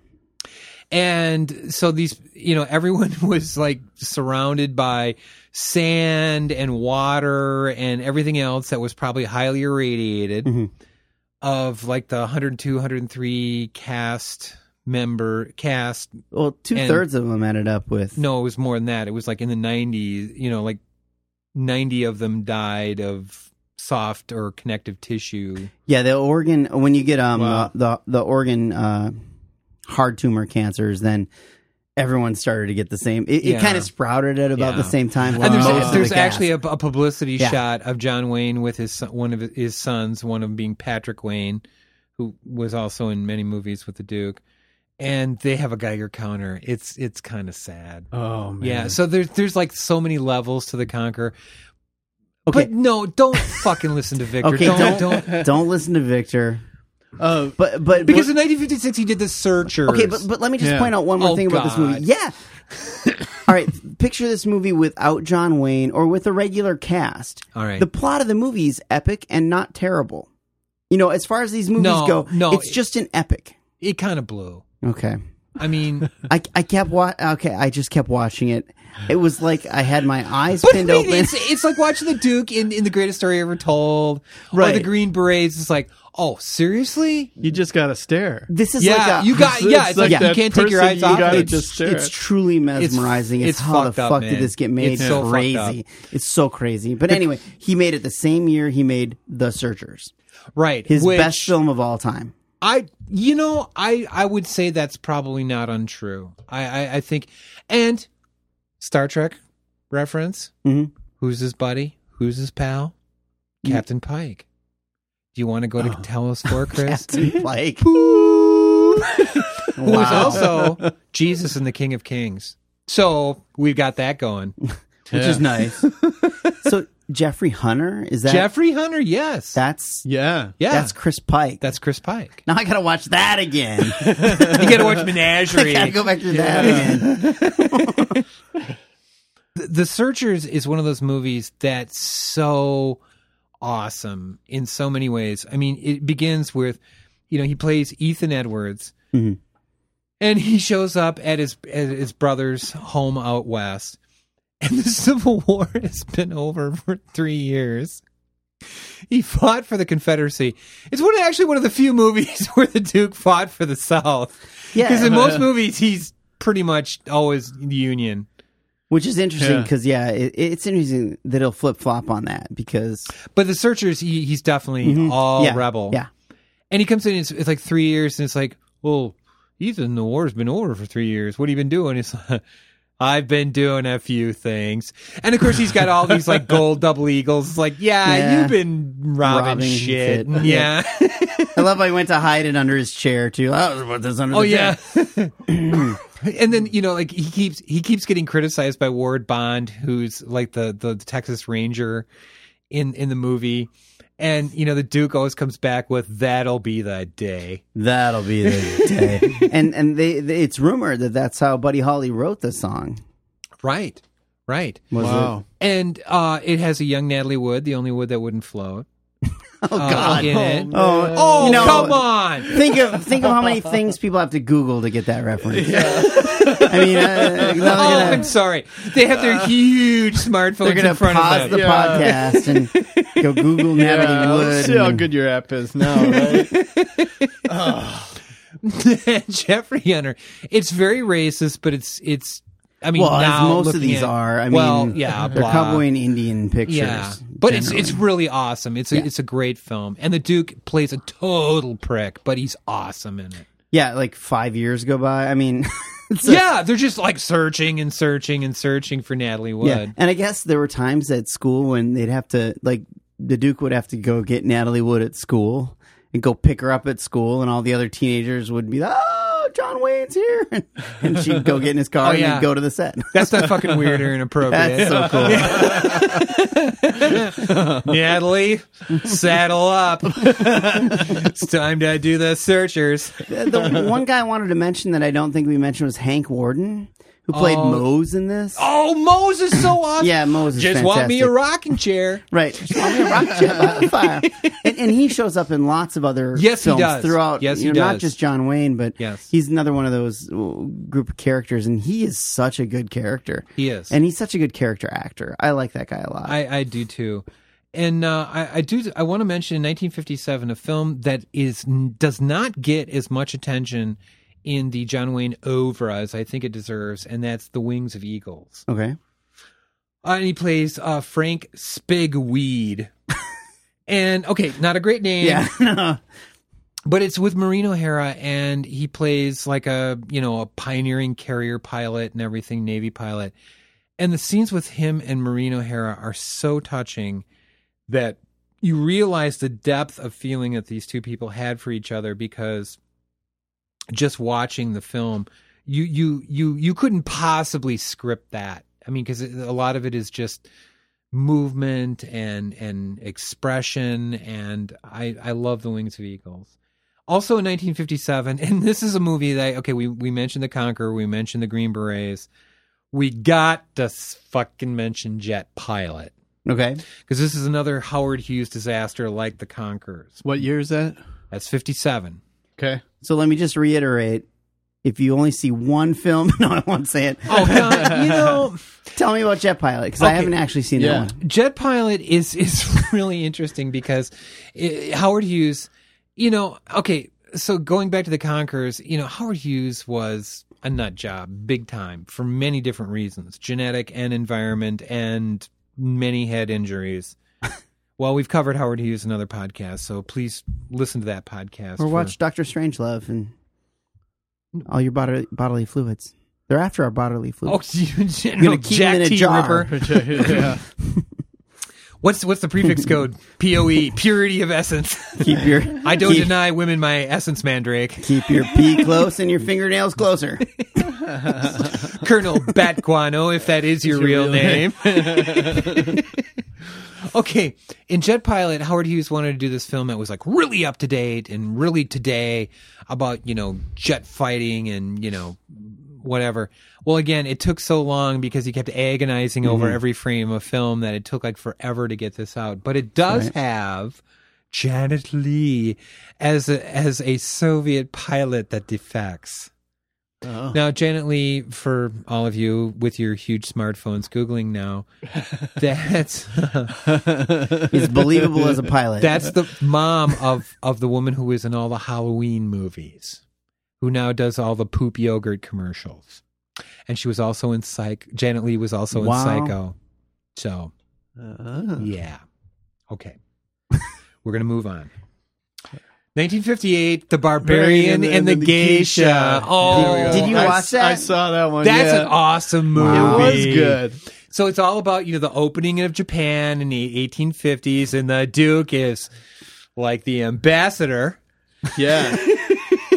and it's really good. If you like samurai things, if you like the Duke, you like the Duke and samurai things, you'll you'll love the, bar- Yeah. the Barbarian and the Geisha.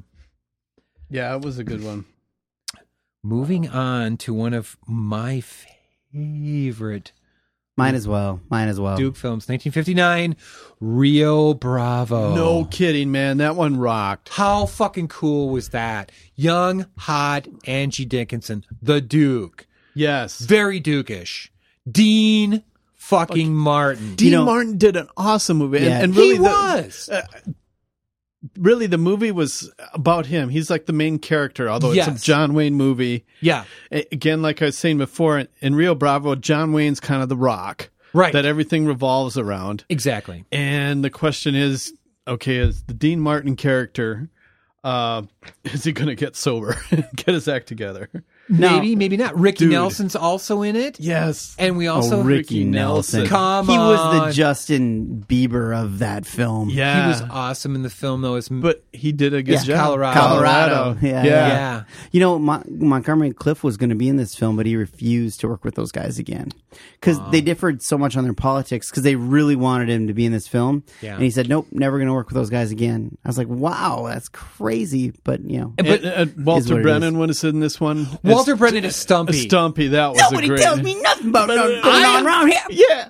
I go to the jail. I didn't know it was you, dude. I didn't know it was you. Shoot You out didn't know. yourself. Chef knows better than announce himself. Chance is it. You hear him? He said, I'm Chance. I shouldn't say that, Stumpy. You're a treasure. But also, I thought the performance of this uh, uh, more of a minor role, but uh, Pedro Gonzalez Gonzalez. oh my god. Ah, Oh my god, he was He like was wonderful. Yeah, Yeah, he, he was, was great. awesome. He's so cute and That's tiny. Carlos Yeah. Robante. Carlos How- how do you say Rodante. it? Cute little tiny man. That's going to be my new gnome de plume. Yeah. Um, actually, uh, I, I would uh, just like to say I love the singing scene between Dean Martin and Ricky Nelson. oh yeah. I got my pony, Yeah. my rifle. Well, it was so cool. Well, let me just tell you that that song is adapted from, and I don't know why I know this, but the guy who wrote the Dimitri Tiomkin or whatever, the guy who who wrote all the songs for this wrote, Yeah. um, he adapted stuff from Stagecoach, and they wouldn't let that song be used because it sounded too modern, so he changed the lyrics around and then pouted into this one, Yeah, and it turned out to be really, really good. Um, yeah, absolutely. yeah, we we should note that this was a Howard Hawks uh, Yeah. Yes, directed film. Good call. and uh and kind of his his thought behind it was uh he was in Europe for a while and, and didn't do any films for a few years and he came back and everybody was you know crazy about this new thing television so he Right. started watching TV and seeing what people liked and he realized people like seeing the characters every week and and seeing them develop and that, that's kind of what they tuned in to see what the character is doing that week so i- i- in a way, he made Rio Bravo be I don't know, like three TV episodes, Right. and and with a lot of character building, which is Mm-hmm. No. why you get That's a good uh, way of well, saying such it. great acting from uh, you know Dean Martin and uh, Dean Martin was Gonzalez, awesome Gonzalez, in that film, and, and- like I said, Yeah. Rick, I, I, Ricky Nelson Yeah. Mm. was good too. And so Yeah. was the hat because this was the Yeah. last time I believe Yes. he wore the hat. That he wore Yes, in I wanted to say Stagecoach. that. Yeah. Yeah, good. Sorry. call. yeah, this If is you the steal hat, it from the me. hat that started in Stagecoach, Yes. and is Yeah. used in most of the but he's westerns got all the, the way to he's got the brim. It's the turned front up brim if he's flipped happy. Turned down if he's grumpy Yeah. and about to shoot you in the face. up. Yeah, So run away if he's about to shoot you in the face. yeah. Um, I watched this one and The Searchers with uh, my daughter, and she she did notice that this one was really slow, and I had never seen this one before either. And I realized too, yeah, it's a very slow film. Yeah. Um, so you do have to take your time with it. Uh, another thing that uh, should be mentioned about this film is uh, I read that whenever Quentin Tarantino starts a new relationship with a girl, he has her sit down and watch Rio Bravo with him. If they didn't like Rio Bravo, there is no relationship. you know, I, I don't know why you say Rio Bravo is slow. I don't. I, I didn't get that. I think it's maybe because some It's westerns paced tend, out. tend to be some. Well, the older westerns a lot of time It's- are it's- really quick. It's two almost hours. Like and, they it's speed two up hours the- and twenty minutes long. Yeah, I okay. and and, Yeah. and you're in the jail most of the time and i don't mind it and i don't Yeah. i like i like uh, the pacing but sometimes when you watch westerns or even john wayne westerns you're used to a, a quicker pace of things going yeah, on Yeah, if you think of stagecoach, where there's Yeah. a lot of movement, lots of things happening in this one you're But- you're trapped and and it's not like das boot or anything but you, you know Yeah. they got the jail they got the prisoner and And they got they're playing the mariachi music. that, that absolutely was not distracting to me at all because it was the character building that Hey. that, that Yeah. sucked me in. let and- me just say the Yeah. 13 year old watched the whole movie and enjoyed Yeah. it and she Wow. especially enjoyed stumpy Stumpy. Stumpy oh was come her on, favorite Walter Brennan. character. He was Yeah. uh, Guns of Wilson. It. I mean, Yeah. I remember Yeah. tr- when we talked about Treasure of Sierra Madre and you know Walter Houston. Oh yeah. I mean the Walter Houston Gold the, Dance. the Walter. I mean Walter Brennan and Walter Houston. Those are like the the the two great. Actually, we should mention the the uh, Billy Crystal movie. You know where they go on a cattle drive with Jack Palance. Oh oh yeah yeah. and, the and they actually do the City scene- Slickers. Yeah, City Slickers, and they do the thing from Red River where they all go, "Yeah!" Oh god, that's right. Uh, Yeah, yeah, and and uh, That was a big deal at the time when they Yeah. did that in the in the uh, original film. right. because that was supposed to really capture the essence of the cowboy in Mm-hmm. its natural environment. And Yeah. w- as a modern viewer, you're like, oh god, yay hoo, you know. And I didn't buy it at all. I was just like, oh, that's kind of staged. And I was like, each of these shots was Uh-huh. staged, but yeah, No, Ho- Hawks. You know, I, I love Howard Hawks, and actually, Yeah. through most of Howard Hawks' career, he was very underrated. People I- saw I him as a think- cut rate director. I would agree with that. And but he was a very great. He was a director. great director, and he he was very visionary, even though it seems dated. It, it's such a backhanded compliment, but like Well- hi- his, um, he, he's received a lot of awards and been really recognized, especially internationally, for his work as a director, and received Academy Awards posthumously. I just Yeah. I just want to say that yeah, sometimes when you watch these old movies, you can feel like. Da da da! They're walking across Monument Valley, and and the bombastic music starts playing. Dun dun dun dun! You know, it's like you're watching Bonanza or something. Oh, Yeah. Bonanza! Nothing was slower than Bonanza. It's just I'm not afraid of any pretty maid Bonanza. they, they just they just can't let a stagecoach go across the frame without dun dun dun dun. Ba, ba, ba, ba, ba, ba. Like, what the what? Just it's it's just a stagecoach. we did a modern. No, you're movie right. and You're did right. That. It'd be like what the hell? Yeah, like a bus it's just going a across bicycle. the street. like, dun, dun, dun. it's kind of like Wild Wild West, you know. Every time Conrad walks across the room, it's just like, oh, you can't just have him walk across the room and do shit. It's always like boom, boom, boom, boom. it's like, ooh, he's doing Western spy shit. Well, Rio Bravo has some cool musical uh, beginnings Oh, too, especially yeah. how no one talks in the first few minutes. And There's Right. that whole silent Yeah. setup for the whole plot of the film. It Yeah. really Uh-huh. does take its time, and it's a, And it's the a great wardrobe they had for Dean Yeah. Martin was great. I mean, they Oh, he yeah. really looked run down. dude- He and did. run down. You know, he looked drunk. like shit. And Yeah. in the day, dude meant like Easterner, you know, someone from the East Coast was a kind, dude. kind- and then kind of a sissy, yeah, actually. Mm. the dude. And now it means something totally different. Yeah. So we move ahead then to 1960, where he did The Alamo. And this was a movie that the Duke actually uh, produced and directed uh, from uh, Batjack Studios. Batjack is named after the export company from Wake of the Red Witch. Hmm. And The Alamo is actually one of those movies that's almost, I mean, personally, I don't find that much interesting about The Alamo. Having like read about the personalities Well. in The Alamo, I mean, every It, one of has been we've been lied to about what happened at the Alamo Oh, God, for our so entire much. lives And- as children, and the Duke in Mm-hmm. a coonskin cap in his fifties. It's not pretty. yeah. Uh, this is not a movie I would. I would. But but he he banked his entire career on it and failed because I mean this was going to be his baby, and he Yeah. yeah, he he sunk so much into this, so much of his heart went into this film, He's- uh, and I- I- are we at the point where we can say we really like John Wayne as an actor, but uh, are there any directing jobs he did with, that we really like, or Or is it all like Not eh, really, because eh. another one he did was the Green Berets, It and was like, that's we're eh. gonna get to that. Yeah, Yeah, we'll that get was- to that. that was pretty bad. Yeah. The Green Berets is one of those movies that yeah, we're we're gonna lavish some time on that one. And I'll Yeah. mention he'd already, I'm going to mention it, that he already had lung cancer and had one lung removed. Yeah. So for the rest of his career, career he's kind of a wheezing guy and Yep. he, he's, he- it- it's harder for him to be so dramatic and do these things. Yeah. But uh, he's the guy who coined the big C. Uh, and, and Mm. For cancer. Yeah. And, and Yeah. that he had licked the big C. Uh-huh. Yeah. Uh-huh. Because, uh, you know, in the day, you licked it. You, you, you beat the big C. Uh-huh. Uh, but then he went he went and worked for another ten years or so. Sixty two, I think, is a big one, unless Mhm. there's anything before that. But Well, sixty one, Yeah. the, the Comancheros. okay, And that one is just hilarious because he plays a Texas Ranger who goes on a riverboat looking uh, for uh, Stuart Whitman. And Lee Marvin is in it. I love Lee Marvin because Lee Marvin was punk before there was a name for punk. yeah, I just remember seeing him on, on that Navy uh, Bogart film or whatever. Where Mhm. oh yeah, So so he's he's looking uh, for Paul Regret, and Mhm. of course it's New Orleans, so they speaks they speak French, and he's on a riverboat, and he goes, "Are you, are you Monsieur Paul Regret?" and he keeps like using that through the whole thing.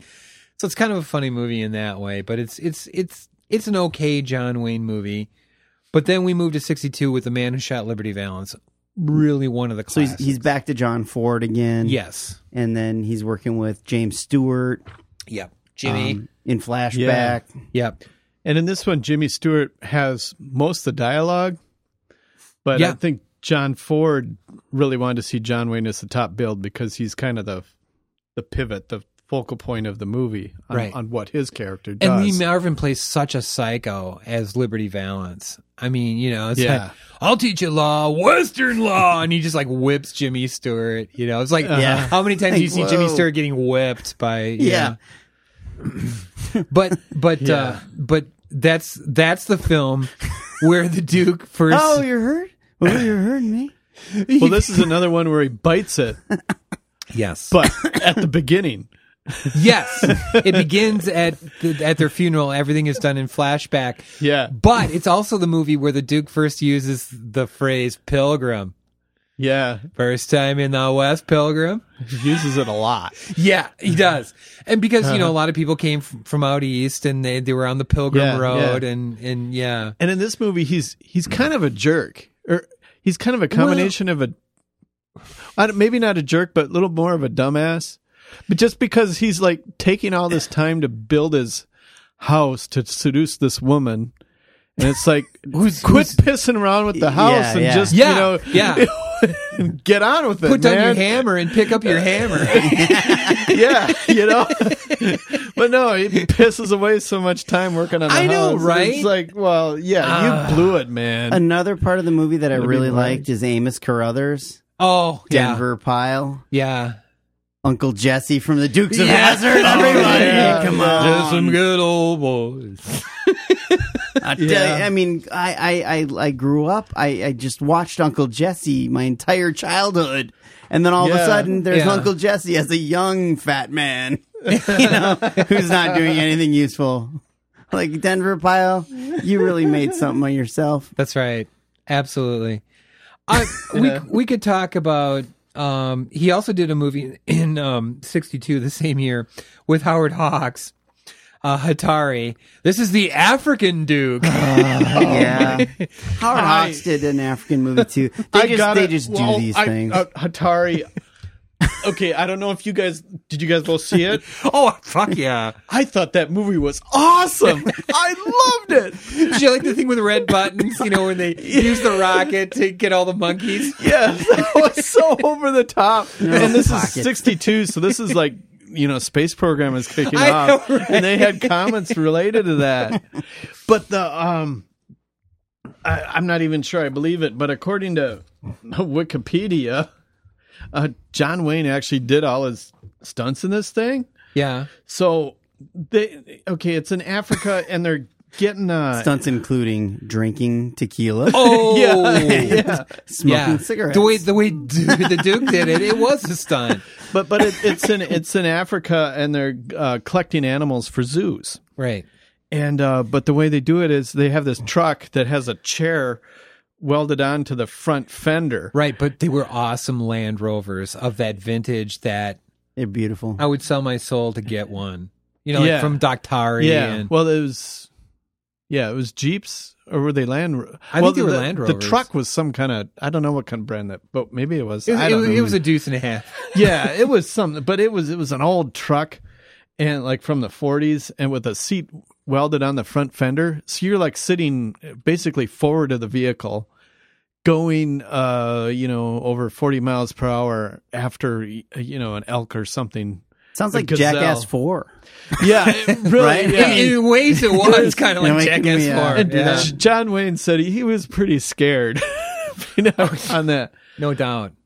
But um, yeah, it, uh, Howard Hawks he kind of based it on uh, um there was uh, I guess South Africa was kind of getting rid of all the wi- wild animals for a Yeah. while just to you know make room for livestock, right?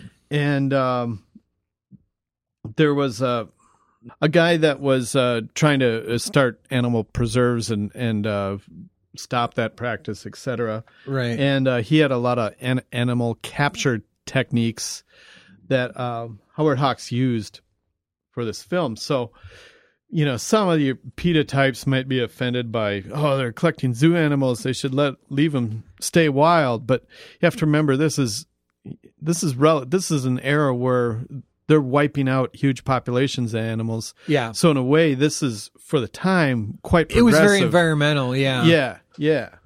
So why is So- it called Hatari? What does that mean? Swahili for? It means the cattle are dying in Swahili. Are you serious? No. No. Okay, well, Jesus. Hey, no, it Tor, was- it was- here's your nose back. yeah. it's- no, it was a, means danger. yeah, it was something on the film I saw that. All right. yeah, Sorry. no, I thought that and uh, the the the female actors in that were really cool and everything. yes, they were. I Red Buttons was a little red button like, but you know, Well, I, I mean, he's red. Yeah, He's Red Button. Button. typecast at this point in his career. yeah, yeah. We hired Bozo the clown, but I'd uh, say if, if you have to see one John Wayne film, it should be Atari, okay? Okay, we're all over the fucking Fine. road on this All one. right.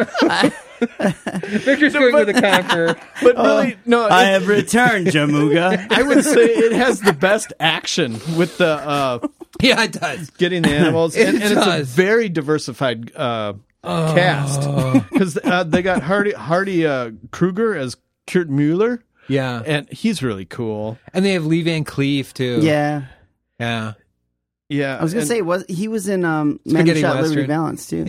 yeah, Yeah, Right, spaghetti westerns. Oh, we're gonna totally do that podcast. yeah, they have- it's on. They have Valentin Oh. V. Vargas as Luis Francisco Garcia Lopez. Vargas Oh, and He Strother was Martin pre- was in it too. wasn't he in the Christmas story? Oh yeah, Strother Martin. Vargas. Sorry. Uh, it's not, this is not the Sacred Baby Wild Fest time. Bunch. Christmas story. uh, Bruce Cabot played the Indian. Anyway, anyway, I thought Hatari was really cool. Awesome. Uh, yeah. Yeah. no, it was a really good film.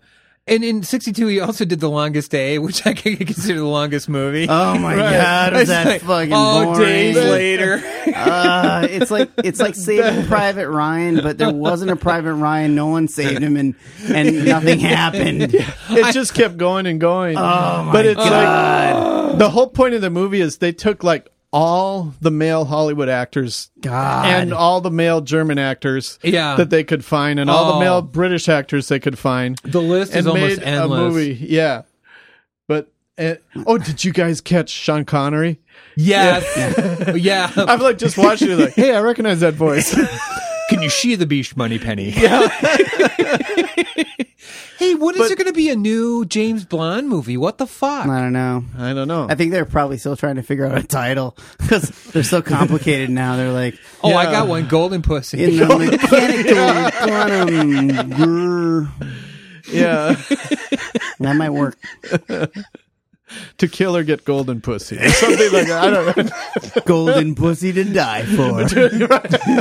Die another pussy. Wait, wait, uh, There's gotta be a pussy in the title somewhere. That's a little bit too shocking. That's why it's called subtitled The Shocker. but you know, I I watched. Uh, I think I w- might have watched Fury in the middle of the longest day because it's so long. I had to watch it Mm. in pieces. Oh yeah, no shit. And uh, after seeing Fury is is, is so serious, Yeah. and and then the in the slight little bit it does, and it's so intense and violent, and, and uh, the longest day. Seeing that right next to it comes across as, as a lot more slapstick. Boring. Yeah. Yeah, it's But- just kind of like, oh, it's like God, just invade. Do something You're already. pissing me off. This card title represents these people who are people in this movie of people. well, I think every German had a big scar on his Although face. I really like the resistance fighters Yeah. smuggling through in the haystacks with the woman. yeah. With the Oh, I boobs. know. I, mean, I know. Oh my god! All right, just- we yeah. we have All right. covered the longest movie. we're done. Yeah. We're done. The guy So with that the- one. In '63, the Duke, another John Ford movie, Oh. made Donovan's Reeve, okay. and uh, that again had Lee Marvin and Caesar Romero, as as we all might remember as the Joker. Oh, Why so serious? it's not as menacing. no, he was no Not as Caesar Romero was menacing. not menacing as the Joker. It was not the Dark Knight. No, Mm. no. No, no. I mean, it's- again, it's the sailing Duke. You know, so Cool. you know that's that's fun. Um, in '64, he did a movie well, called it's in '63. There was also McLintock. Did you really watch McLintock? Oh, I really dude. watched Holy McLintock. McLintock is so Wow. shit. Talk about the longest day. this was a this was a slapstick Yeah, movie. the hell I won't. It's just it's just weird. He's like Maureen a drunk O'Hara's that in it. just throws his hat on I the know weather Marino vane and- Harris in it, but I will not hold that against her. Okay. Holy shit! There's a- they're on a, and they have like a King of the Mountain thing where they're all punching each other and knocking down the mudslide. I know. That I mean, again, that's like they the la- they live alley fight scene. It goes on forever. Yeah, this is that's one McClin. This is one you can skip, but I watched it, so I had to get credit for it. All right. You, you have earned, you've earned All right, extra sir. credit for this uh, That- meeting. Thank that God. is fine. That'll go in your permanent record. Don't watch McClintock. I'm going to skip ahead to 1965, The Sons of Katie Elder, and this that one was good. He's the elder son of Katie Elder. I know. All right. But- gentlemen, I mean, I think we all know enough about genetics and biology that there's no fucking way How does that work? with one woman and I don't care how many men that you can produce John Wayne, Dean Martin. Dean Martin, Earl Holliman. It just goes on. It's like there's no way you're fucking related. We're not related, No way. God, you suck. the half sons of Katie oh, and Elder. George Kennedy is in it too. But yeah, wasn't the um, let's see the the youngest one was about 17, 18. Yeah, and then so John Wayne. that was Earl Holliman. He was Yeah. also an Ironside, Iron Ass. Well, boys, we're getting into the 60s, So- and movies are starting to uh, get a little silly. yeah, they're getting real silly because. Because then, you, then in '66 you got El Dorado, which is another Howard Hawks, Mm-hmm. which is almost kind of like Real Lobo revisited. Yeah. But it has Robert Mitchum, the sleepy guy, and James Caan Well, hey, as Oh, wait, wait. Mississippi, not like Ricky Nelson as Colorado, Let me jump. let, let me jump in and say one thing. or Uh, Lee Marvin as Iowa. we, you know, and someone, someone has probably already written us a nasty email that we missed this, and then I'm going to Oh. say this, and then they'll have to retract it and go, "I should have listened to the whole episode." So, th- th- it happens. It happens way more frequently than people realize that, that they take the time to compose while listening. Um, in uh, in Rio Bravo, it was actually a response to High Noon, and, and how. Right. And how Yeah, upset they yeah. were that you know the sheriff's not going to run around getting help and then get help from his wife, a woman. You know, a sheriff's going to take care of business like a sheriff, and And fuck that movie, High Noon. We hate that. And the Duke didn't like it for political reasons too, because he thought it was Exactly. very Cold War orien- It- oriented about and- the blacklist. And Gary Cooper also, um, you know, steps on the badge, you know, just Yeah. like grinds the badge down. He didn't care for that. He was actually asked to do the role that Gary Cooper got, and also, I think if we're going back a bit, we have to to look at the gunfighter. Okay. Which is I, I I don't know if you guys have seen this movie or not, but it, Gregory Peck uh, was awesome in this, and Mhm. you can't really see anybody else other than Gregory Peck doing it because again, it's it's a very anti-hero early western. Sure. And uh, the Duke turned it down basically because it was Columbia Pictures. So Columbia Pictures, long after Cohn had died, and he died like I- before e- I think in 1944. Yeah. But for decades afterwards, the Duke kept his word, and no matter how much money or how many plum rolls Columbia Pictures put in front of the Duke, he would not work for Columbia Pictures. So, but let's let's also say this: he was very supportive of the anti-communist movement. Oh. he was incredibly supportive of HUAC, and we've covered HUAC, Yeah. the House on American Activities. Joe And- McCarthy. yeah, Joe Wisconsin's McCarthy. own Joe McCarthy. yeah, and uh, he he took credit when um, one of the writers for High Noon skipped the country to move to England because he realized he was blackballed at this point. Right. Um, Carl Foreman. Mhm. He you know took credit for that, and he was like, "Yep." I'm glad I ran him out. And he, I think it was in that Playboy interview that he openly admitted Yeah. that he took credit for something he didn't really do, but but Yeah. he was very happy it happened because he saw him as an un-American person. Well, we'll, we'll get to the Playboy interview So anyway, soon, I mean, but it, it's kind of interesting No. as we roll through this that that was actively a response. That movie was a response to what they saw in High Noon as being a little too lefty and a little too supporting of Mhm. uh, anti, you know, co- whatever. the Duke, Jimmy Stewart, and many other actors were very supportive of Hugh Ack in the 50s when Joe McCarthy was doing his thing. His, well, rampant evil. Let's just put, we'll put a Yeah. put a phrase to it. But um, yeah, Wisconsin. This isn't the first time. Yeah, Eh, it's not the last either. Probably I not think we- the I last, think we yeah. pretty much established that. So, yeah. uh, and when I say that, w- um, let's get to the shitty John Wayne there, movies. There, there were there were many people th- with with HUAC, uh, the House on American Activities Committee, and and looking for communists and Reds and the blacklist and so forth. There were many people that refused to testify. There were many people that got, you know, blacklisted. And there were other people that were so, there was, I think, the vast majority who said nothing who I probably think did the most damage. But then there were your conservative actors like Jimmy Stewart and John Wayne who, you know, couldn't wait to turn somebody in. So there is Hmm. that. But again, I'm putting that in the context of, Sure. you know, he's become like an uber patriot. I'll say uber rather than super. I like Uber. Uber man. So before before we get to 1968's The Green Berets, I do want to have one mention. Beverly Hillbillies or I Love Lucy? Well, those were awesome. Okay, too. fine.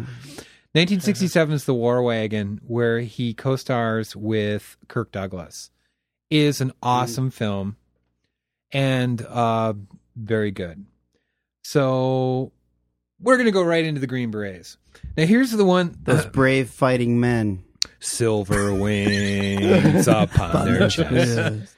These are men. I used to attend bar in a bar. I have that 45. Oh God, Sergeant Staff Sergeant Yeah, Barry Adler. Yeah, is I the have Ballad the of Green 45. Berets. I have Oh, the my 45. Fucking dear I can God. hold the 45 in front of you. I can play a rip of the 45 right now.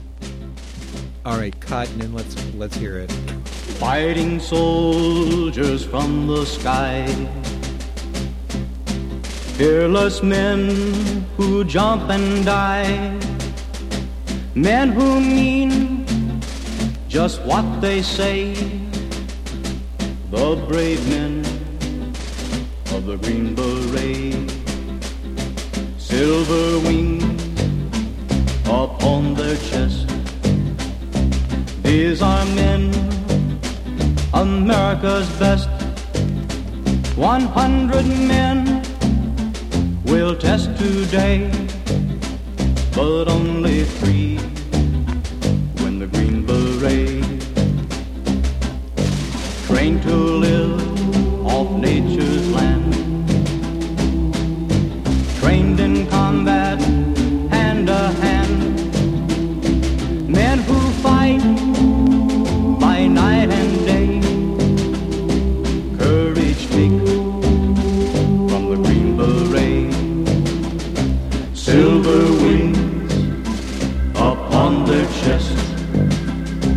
These are men, America's best. 100 Wow, we took a little break just to listen to Staff Sergeant Barry Adler's uh, Ballad of the Green Berets original recording. I almost stepped in a punji trap. Mm. Woo! Yeah. yeah, that was awesome. so uh, this has David Jansen, Mike and- Kirby, uh, no relation to uh, Sergeant Kirby York. It's uh, his name is Mike Kirby. That's right. like a homage back to the westerns. So, so the, the Duke uh, really went all out on this movie, like he did with the Alamo. Mhm. So this is again another Obviously, it's not going to work. right. it's another Bat Jack picture, and he he like They should call it put a- bat shit pictures. Bad batshit crazy. yeah, And- and any he- picture he puts that much effort into is going to be he put a batshit. lot of this money into this movie. First off, it's filmed in North Carolina, and it's like, wow, I didn't realize they had like pine trees and Yeah, I, I, Vietnam, I I was I, felt that was a little interesting there. It didn't seem deciduous to me, but Yeah, I watched this uh, last night wow, dude, Eh, Election night. as So it's- the election returns were coming in. So it was just like pretty fitting. it was pretty freaking Did- surreal. Did, you step in a punji trap? Uh, pretty much, yeah. It- you know, uh, to be honest, I actually enjoyed it because I, I for years have heard Sputnik say things about it, so I expected. I did not expect a serious movie. Okay. Oh, God. You know, so it's just okay. Oh, yeah. It's like an But, eighteen dude, plot or come on. something. Whatever. It had it had Mr. Yeah. Sulu. yeah, it's George Takei. That's why he missed out on the Trouble with Tribbles. No, no, no, no, no. What? Uh, the Gamesters are Triskelion. I think he missed both of them. Did he really seriously Well, for that? according to he the, just played Marvin Just to be the Captain Arvin. Nim. Oh God! And it had Jack Sue and it. Okay, uh, you'll have to look this up on your huge smartphones. Uh, he was Yeah. uh, uh, Sergeant Imana, who always made the bad coffee, and Barney Miller. Oh, I love him. Oh yeah, that's Yeah, why I I loved it. recognized him. Yeah, that's right. God, I He- love Barney He was Miller. Mr. Sulu's commander, Yeah, equally yeah, inept. Yeah. What was No, what it was, the? I'm I'm sorry to sidetrack. What was the uh, Polish guy's name in, in Barney Miller? Uh, Wojciechowicz. Wo- Wojciechowicz. It's spelled Wojciechowicz. just like it sounds. Wojciechowicz. just like it sounds. You know, the best Barney Miller episode is the one Fish. where, Fish is the best part of Barney Miller. where um, Wojohowitz's girlfriend makes brownies, and Wojohowitz doesn't realize they're pot brownies, Uh-huh. and they all get just fucking hammered. Oh God, I'm trying to think. It's like Ron Glass, who is also Shepard in Mm-hmm. Firefly, Right, right. and The- uh, the only character I yeah. hated in Firefly. oh fuck you, Yeah, I know. We, Oh. we It's all right. our opinions are not uh, perfect. Some of us actually You make me like so him. angry. I know, I know. And the one film of John Wayne you should see, is the conquer. Atari. Atari. That's right. Well, Wait, there's- which means the there's going to be buffalo. a three-way slap fest now, which means the good earth in Swahili. we don't know what it means. actually. Hatari, it means the oh, good so earth. anyway, the Green Berets when they're like at the airport and they arrive, Yeah. I- I'm like flashing back to my childhood because those are all my toys. Yeah, no shit, right? the Chinook ho- helicopter. Yeah, and all that exactly. stuff. You know, all the, all the army men. I'm like, wow. and the Duke, the Duke is just like they think that the helicopter just had to haul the Duke, who's not really what I would say in fighting shape yeah, by '68. yeah. But it has David Jansen as a sniveling liberal journalist who the Duke invites to go along to, you know, find out the truth. But first, Yeah. he gets, uh, you know, verbally uh, abused by Aldo Ray, who Aldo Ray was, he, he was like the classic American grunt. In in so many American war movies, Muldoon. yeah, it's like, whoa, here we got Czechoslovakian ammo and Hungarian ammo, and it's like, okay, yeah, we get it, yeah, they're they're they're a block, okay, yeah, Yeah, yeah. you know, and, and David Jansen is just there with his. You can't see this because I'm holding my ears out like this because I was a huge David Jansen fan. I watched Harry O. I watched The Fugitive as a child, which probably scarred me forever. But I, you know, I don't care. And you know, he was always, "Whoa, yeah, well, shouldn't we- shouldn't we allow Vietnam to just you know take its own course and uh, you know make a constitution or anything?" And it's you know, and then and he throws Yeah. like he just keeps dumping all this weaponry in front of him. And Yeah. everything. So then he goes, he He goes wasn't setting it. He's like throwing it down. throwing it at it. and then he goes to the Nam. And of Yeah. course, there's strategic Hamlet because that was the period of time when they had strategic Hamlets. Yeah. where you know, and they call, what do they call it? What do they call it? Dodge City. Dodge City. That's right. Yeah. It's like, oh fuck, it's a western. Yeah, even though it yeah, isn't. but yeah, by it the time really this- it did have a western plot. I Oh, mean, you, God. you could have made it a western. I Right, mean, it would right. be about Vietnam, but Well, yeah, it was well, just- guys, I mean, this is the only pro Vietnam film made during the Vietnam War, like ever, on the major scale. I mean, Yeah. I'm sure maybe some bargain basement bullshit happened. I don't know. Have you ever seen Hell's Yeah. Angels go to Vietnam? Yeah, Hell's but Angels that in uh, happened Vietnam? during the Vietnam War. It actually did. Did it? I saw it Oh. at the drive-in. Huh. Uh, the Wow. Angels actually kicked Kong ass. Yeah, no, I, I, I, like I- everyone's going to be looking this up now. No, I, I and- think I did have we seen really it 'cause I send the remember- Hells I Angels remember when we to a- talked about this in the Yeah. Mm-hmm. biker gang uh, thing. I, I think I saw that, but I, I didn't know that was actually filmed during the Yeah, time of that the was Vietnam filmed during War. the Vietnam Maybe War. we would have won if we really would have sent the Hells Angels. No shit. I would have thought Sonny Barger alone. They did a good Yeah. job in the movie anyway. I mean, Absolutely. those motorcycles were chopped. It also has uh, Jim Hutton. That's uh, Tim Hutton's daddy. For all of Yeah, you this who is don't know Peter that. Son. Peter Son. Yeah. Well, and, and of course, so there's this cute little Vietnamese boy orphan with his little dog, and uh, his Yeah. his name, of course, is Ham Chunk, which is is a, a very common Vietnamese name. and uh, his sister Chicken Chunk, and his, his dad uh, Steak Chunk, Beef chunk.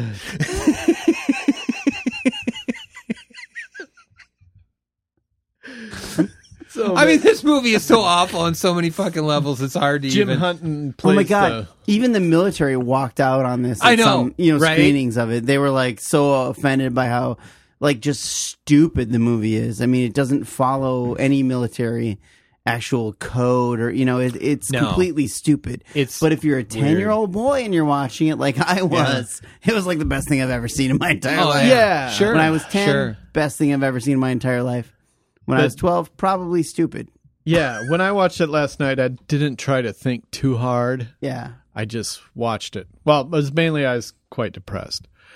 yeah, So, So but- you, you yeah, knew the so- election had already gone that way, and then you watched the most conservative Vietnam film Yeah. ever made. yeah, yeah. How- it how- was- what were it your was- dreams like Are last you night? gonna be my Kinda- brave little green beret, Ham You- Chunk? You know what? I slept.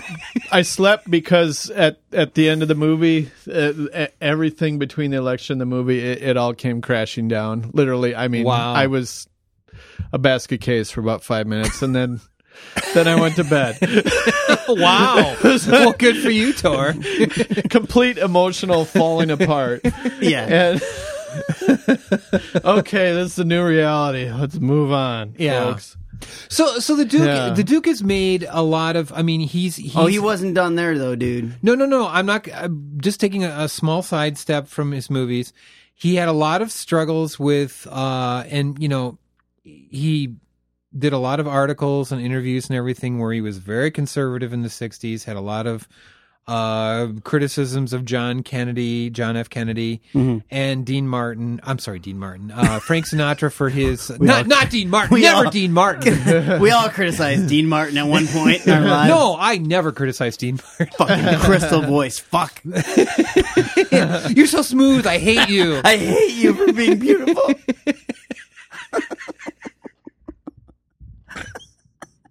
So, all right, come on. Let's be professional, goddammit. Pull it together. All so, right.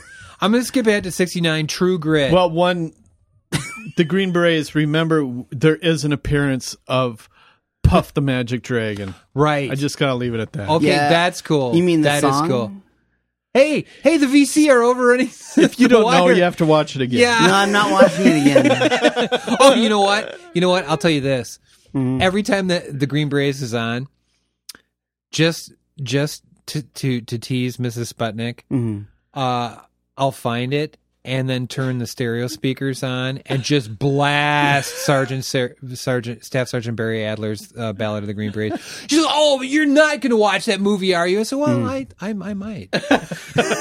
so let me just let me just ask, um, because I don't remember, and I, I won't I won't watch the film, especially if there is an appearance of Puff the Magic Dragon. The song does the song no, actually appear? Uh, it's it's a I gunship. didn't say the song. It's a gunship. Ah, gunship. Okay, good.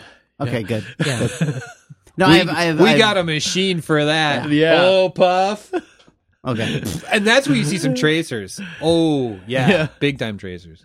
I could bring the house down. Now they're with- Spectre gunships, but back then they were like C forty sevens or some bullshit. Yeah, yeah. So why they didn't pull it out half hour earlier, but anyway. Yeah, no shit, right? hey, we got air support, right? Whatever. Yeah, I, just, I can't handle Puff the Magic Dragon, the song. Uh, oh, I can't either. Yeah. I can't either. I used to cry just like uncontrollably when I would hear that song as a kid. So as a kid. And I, I beat the shit out of dirty hippies that try to play it on, on like acoustic guitars too. Well, let me, let me let me just let me just tell you a sidebar. I'm gonna tell you a sidebar because fuck it, I'm gonna tell you a sidebar. When I was a little kid, Yeah.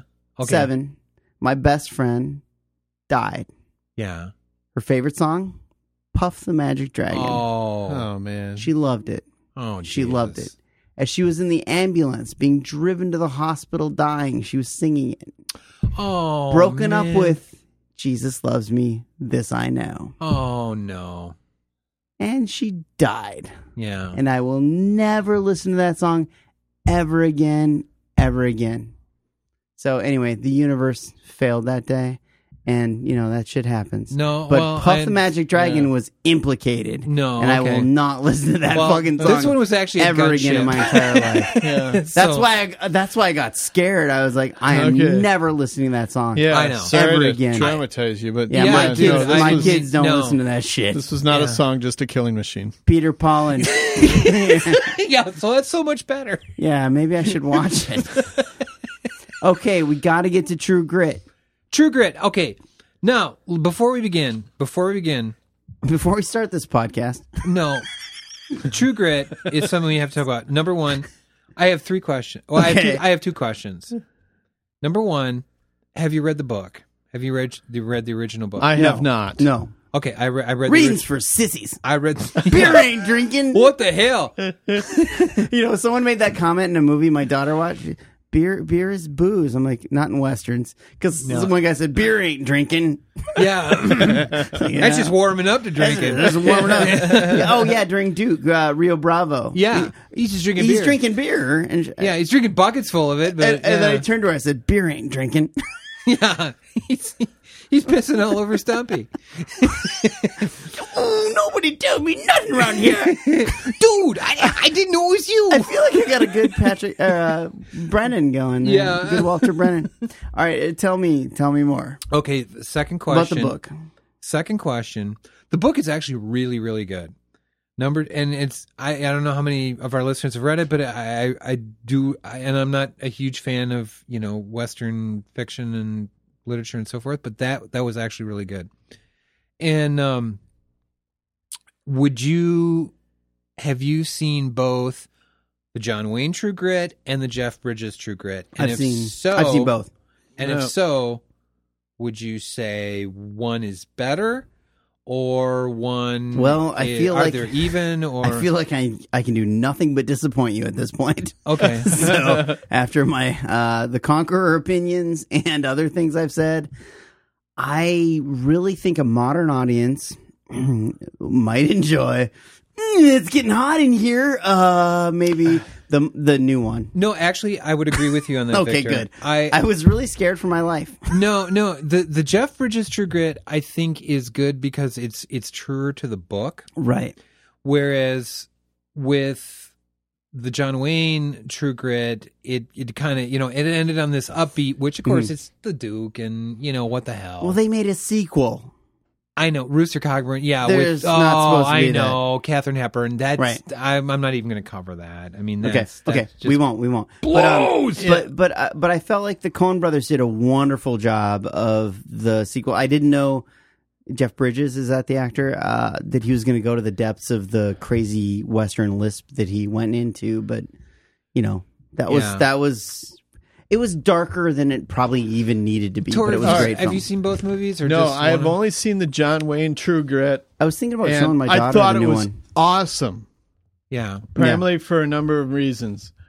Uh, one, I think it really starred Kim Darby a- as um Maddie Ross. Hmm. Yeah. A- and I, I thought she did a great job. She did in that movie, but you know she's you see she's gone largely insane since.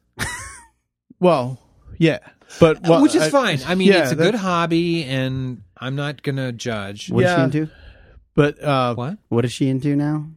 If Do you I have see to interviews Google it with in my Kim giant Darby, smartphone? yeah, it's Phone, it's all right. not. Yeah. Yeah. But she's I'll Google it. But she in that movie, what I like, about- you know, There's a sequel to that movie. she she coming out. plays a, a a real strong character. I mean, she's just a kid in the movie, but she's a strong character. And, She is a and- very strong character. and uh, I think that really adds to it, where it's not not so much just a bunch of guys with some tack on females kind of thing. She's that's true, very important. But- but to our- secondly. it's got Glenn Campbell. Come on, man. I know, right? He is Robert the- Duvall, Dennis Hopper. Glenn Campbell is okay. For the record, the first musician I ever liked, and the first musician I ever saw perform live. I saw him perform in the Astrodome That's- during during a rodeo. That's fucking awesome. Yeah, I've never seen a rodeo. Uh, I've seen a couple, No shit. but uh, It's not your first rodeo. It's not, it's not my first goat fuck. the Glenn Campbell concert was my first rodeo. I was a little kid, and I That was a should little, be a sign, baby. I was a little kid that couldn't talk, which should come no surprise to our listeners. Okay, and, and so, so you God, I know, don't have to edit this podcast now. I had all these uh, older uh, older kids that were neighbors to me at the time, and uh, so they like to, you know, I'm the little kid on the street, and they like to ask me. And this, you know, they're probably into rock and roll and the Beatles and everything. And so they asked me, "So who's your favorite musician?" And I say, "Glenn Campbell." Gen Campbell. That's awesome. Genghis Campbell. I've returned, Jamuga. I bring you country western music. Of all those movies, that's the one that's obviously made the biggest impression. You know, it made a big impression on me too. I have to say, Yeah, but and the, and the other actor um, you mentioned in it, Dennis Hopper. Yeah. But uh, one thing I forgot to say about the Sons of Katie Elder. And, and and why I liked it is uh, uh, Dennis Hopper had a pretty decent part in that one, and he Oh, is yeah. a skinny and Oh. young, uh, but probably Dennis already Hopper. on drugs. probably, but uh, he, you know, where again John Wayne is kind of like the Rock. Dennis Hopper Yeah. is very unstable, Right. and kinda- Oh, yeah. Very but much so. Mm-hmm. It, I, I enjoyed No, that you're part right. of the movie. I Yeah. do. It, it's funny. I um, but I do recommend Tor that that you you should watch the Jeff Bridges True Grit just because You know, I I, it, it is very very good. I- It's I actually- did want to see it, so I Yeah. would have both, uh, uh, you know, under my belt for this show. Um, but when I did There's the, only so much time. I think when I did Of this course. when I did the search on Netflix, it wasn't there, and I So, so let didn't me bother just, to track Let it me just down. say this: fuck our show. And and even though we're done talking about John Wayne for a little bit, Oh, I- go I- watch it. It's I- really good. I still got a s- stack of Blu-rays from Yeah. John Wa- Ra- Wayne movies You'll that I probably watch rented from those the anyway. library, and I'll- Sure. I'll, I'll work through them. And I do want to see the other True Grit, But I will eventually, show but- my y- uh, my 13 year old and I are going to sit down and watch True Grit because I, I think she'd really appreciate it after seeing some classic westerns. Newer original.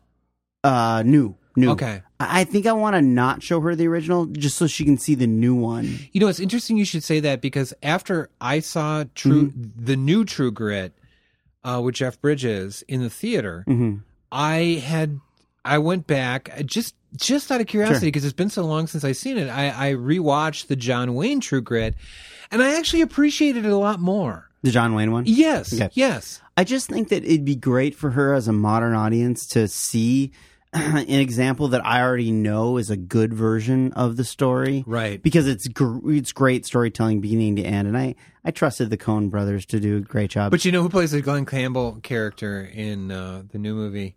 Matt Damon. Matt Damon. But I, mean, I, I was a But- big but fan of it's- the Glenn it's Campbell brilliant. Like, hour. it's- and it's I, a great yeah. version. yeah. I ha- I I have uh, I just listened to some Glenn Campbell today. In fact, Cool. oh yeah, I Yeah. did not. I am a lineman for the county. Yeah, I, you know, obviously when I was a, a little tyke, I wasn't out buying record albums because I didn't have any money. So, and then I moved on to other artists. So I actually don't have any Glenn Campbell in my collection at the moment, and that's bothering me a little bit right now. I I, I I've want to got some go. Glenn Campbell. I want to go out and buy some definitely. Yeah. Glenn's awesome. Yeah. All right, enough sidebarring. We got to move forward. The next movie in our cadre of films I want to mention would be in 1970, if you're okay with moving that forward. Uh huh. Real Lobo. Real Lobo. Okay. What a piece of shit this movie was. I saw that fucker at the theater. God damn it. Yeah. No shit. Ugh. I know, right? Ah. You know, I got to say that I do like Christopher Mitchum. I actually like him. Yeah. Son of Robert Mitchum. Yep. I actually like him. He did the whole little snorkel thing with the. I mean, it's every boy's dream to see someone snorkel with Okay. a reed. Uh, but Christopher Mitchum did a few films with uh, John Wayne, and Real Lobo just it it, it just kind of pissed me off. And actually, it was more sexist than any of the old films with Maureen O'Hara or any of the others. So it just there's this deterioration of the the medium. Maureen O'Hara films were sexist? Come on. Okay, there there wasn't total equality in the 40s or 50s. I would have made a lot of moves on Maureen O'Hara. Yes, you would have. Am, am I wrong? I, uh, All right, the next film, which was shitty after that, was Big Jake, or as I like to call it, Old an older Jake. podcast. All right. Old Jake. Victor, I, I think I think what we need to do now is just sum up. The seventies was not a great period for the Duke, no. except for the Cowboys Yeah. and the Shootist. Yeah. Hmm. No, and I realize Big J- I mean, films like Big Jake exemplify some of the problems with westerns and Oh. and I just I, I I I watched it as a kid and thought it was great. Went back to revisit it and went, "Holy crap. This is Well, awful." We should this also is awful. We should also sidebar at this point too, and and say that um, one of the things with with the Duke in the seventies was that by this time the spaghetti westerns had already really taken hold. They and and, ruled and the really roost. revived Yeah. the western genre, and that was kind of the dominant theme. So you had Clint Eastwood, who you know s- studied under Sergio Leone, and Mhm. you know so many people, and was starting to produce, you know, his own films, and uh, Clint Eastwood actually had asked John Wayne if he was interested in being in like High Plains Drifter, Can you imagine? and the Duke actually wrote him a fairly angry letter in response saying, "Well, no, because I mean, if you've seen like any of my films, no, this is not what I do." But I don't do westerns. well, I don't do anti-hero westerns, you know, and Yeah, and, I mean, uh, it, it was like they had it written down that it was an anti-hero western. It was like, but then you know, th- then it was like you know they they wanted him for Dirty Harry, mhm. and he, of course he was too old by that time. But and then so, so he did a lot of crappers He in the did. seventies, like Cahill, United States Marshal, McHugh, Brannigan, well, his last film was The Shootist. right? Right. But but but we should mention the Cowboys because that was Sure. another. The, the Cowboys and the Shootist are both movies again where he dies. Right.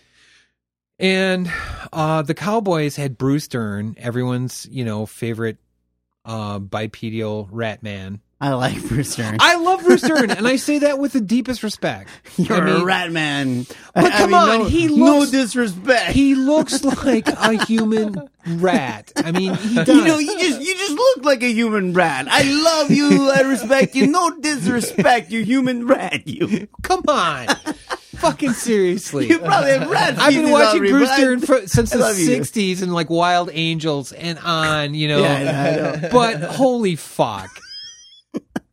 I mean, I saw Wild Angels. I saw Silent Running at the theater.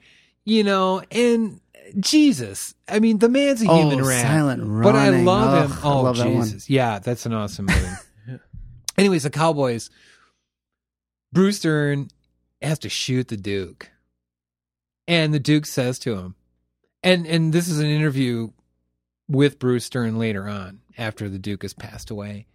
And and he says, um, John Wayne said to him, you know, people are gonna just hate you. and then they do the movie. and you know, Bruce Dern is kind of a you know, he's kind of a spindly guy. And um, there's a scene where you know the Duke, you know, he shoots him, and the Duke kind of rushes him, and he's like all six four. The Duke is just like all over Brewster, and he said, "Oh yeah, I was like a couple days before I could come back to the set because I had John Wayne all over me." but he has to take these kids, you know, and and you know do this cattle run and everything, and and the kids then do the so it's ki- it's kind of like uh you know the Children's Crusades uh meets Red River. wow. But then the shootist, moving ahead to the shootist, the Duke is in very poor health. And Opie stars. Opie, Ron Howard. Yeah. Lauren McCall. And Lauren had already watched her own husband And we're, die. and we're skipping Rooster Cogburn because that, just fucking yeah, sucked. of course. And uh, Humphrey Bogart had already died of cancer, and Lauren Yeah. McCall's in this film, and the film's about a guy dying of cancer, and he'd already beat the big Mm-hmm. but the, C. But the Duke didn't know that he had no cancer at This that is very time, important to which point is- out it's- uh, that yeah, a lot of people think that he knew he was dying of cancer. He didn't. it was stomach cancer. yeah, actually, that got him. Well, it was actually lung cancer that had gone to the stomach, Hmm. so it had- it it, it It had metastasized, metastasized, and, yeah, okay. and so yeah, it had gotten to the heart organs. But um, yeah, Uh, it was finely acted and everything. It was no problem with it. But um, it was a good movie.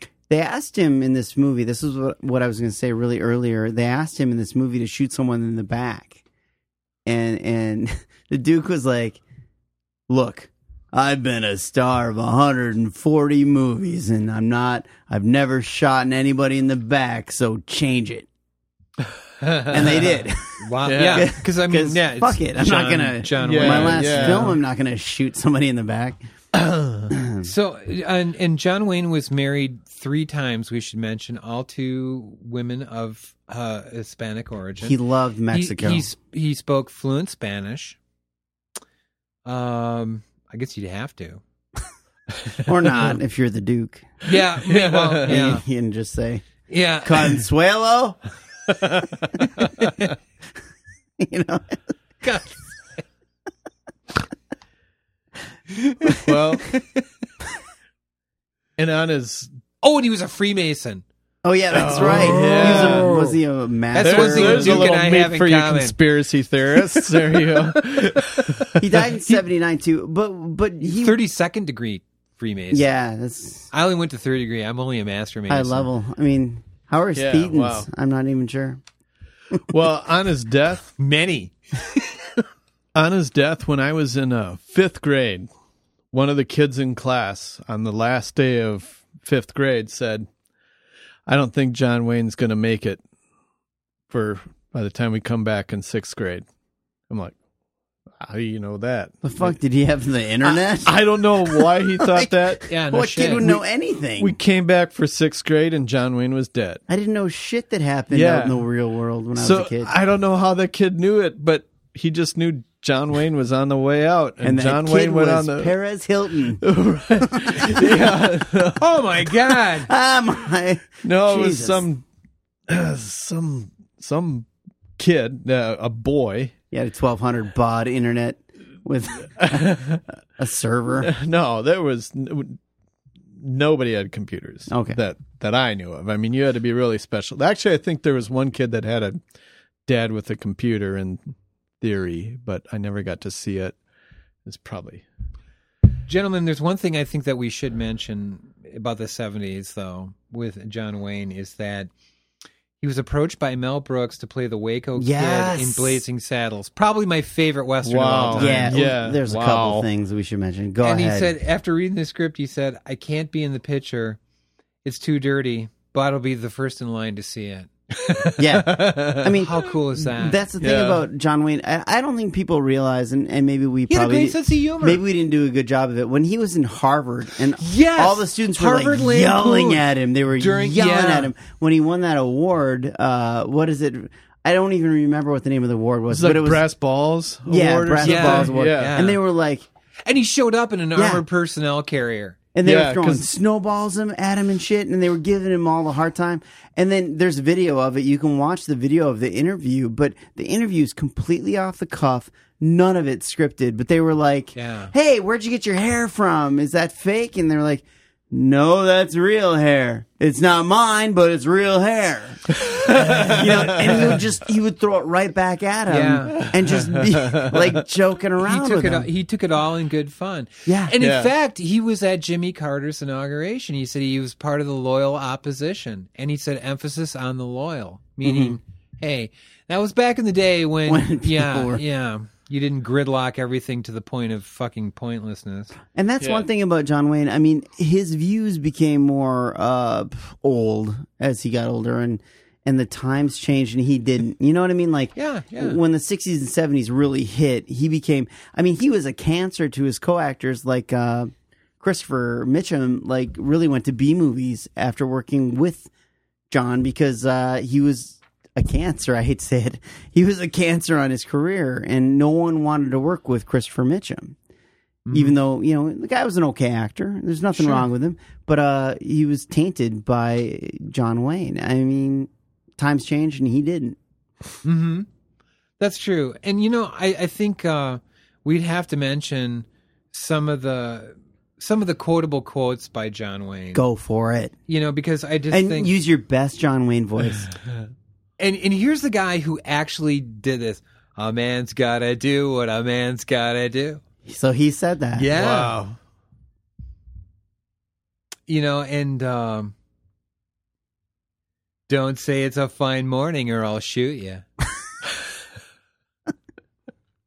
you. That's that sounds like uh, uh, you know the movie Office Space is almost Whoa, a you gotta know take that, on that. you gotta a know little that Mal and Firefly is totally based on John Wayne and Oh, yeah. I mean Yeah. all I mean that's a whole western theme. I was trying to tell my daughter that that a lot of you know themes are based in you know westerns. Westerns are you know just another way to lay out drama and and Yeah. we we we go back to drama and we Right, go back to westerns. We go back to John Wayne and. Read more quotes, Pilgrim. Well, oh, also, i- i- first time he said Pilgrim was in Liberty Valance. I mean, Right, yeah. 1962 was the first time he ever called anybody a pilgrim. pilgrim. And he said it 300 billion times in the movie. But it was awesome. I don't know if you were paying attention, No, Pilgrim. no, I wasn't. but he was Pilgrim, saying Pilgrim a lot. I just loved how Lee Marvin was wearing like this S and M wear through the entire movie. Oh, and the like, whip was that never he was without a holding whip. Yeah, in it's his like, hand. Yeah. dude, you are fucked up. Yeah, Yeah. you're on it. Hey, okay. I got a question for you guys. What's the one movie that you wish John Wayne would have made? Now, I can offer up my first one. Go. And like at, at a certain age, or well, you can pick pick the time period that he would have made it, and then Alright. and and what the movie would be. Uh, the one I would pick is uh, well, what year did the the Batman comic first come out? Thirty nine. Okay, perfect. I'm talking a Batman movie. John Wayne is Batman. Right around 1939, 1940. Wow. Wouldn't that be sweet? That would have been fucking awesome. Black and white. Yeah, oh, Yeah, yeah, yeah. And he's got the really crude outfit on. Yeah, Yeah, oh yeah, yeah. yeah. That would be cool. That would have been cool, That would I have been think. cool. Yeah. when Yeah. did Hitchcock start directing? Oh Jesus. Could you get Um, Hitchcock involved in? This? Oh like, God, yeah. like just for the angles. But, but now, Oh, now- yeah. Now here, Uh-huh. here's, here's You know. something that the Duke would say about that. Nobody ever saw a cowboy on a psychiatrist's couch. and here's here's one of my favorites, and I and I had this. Um, I think I have this as a poster.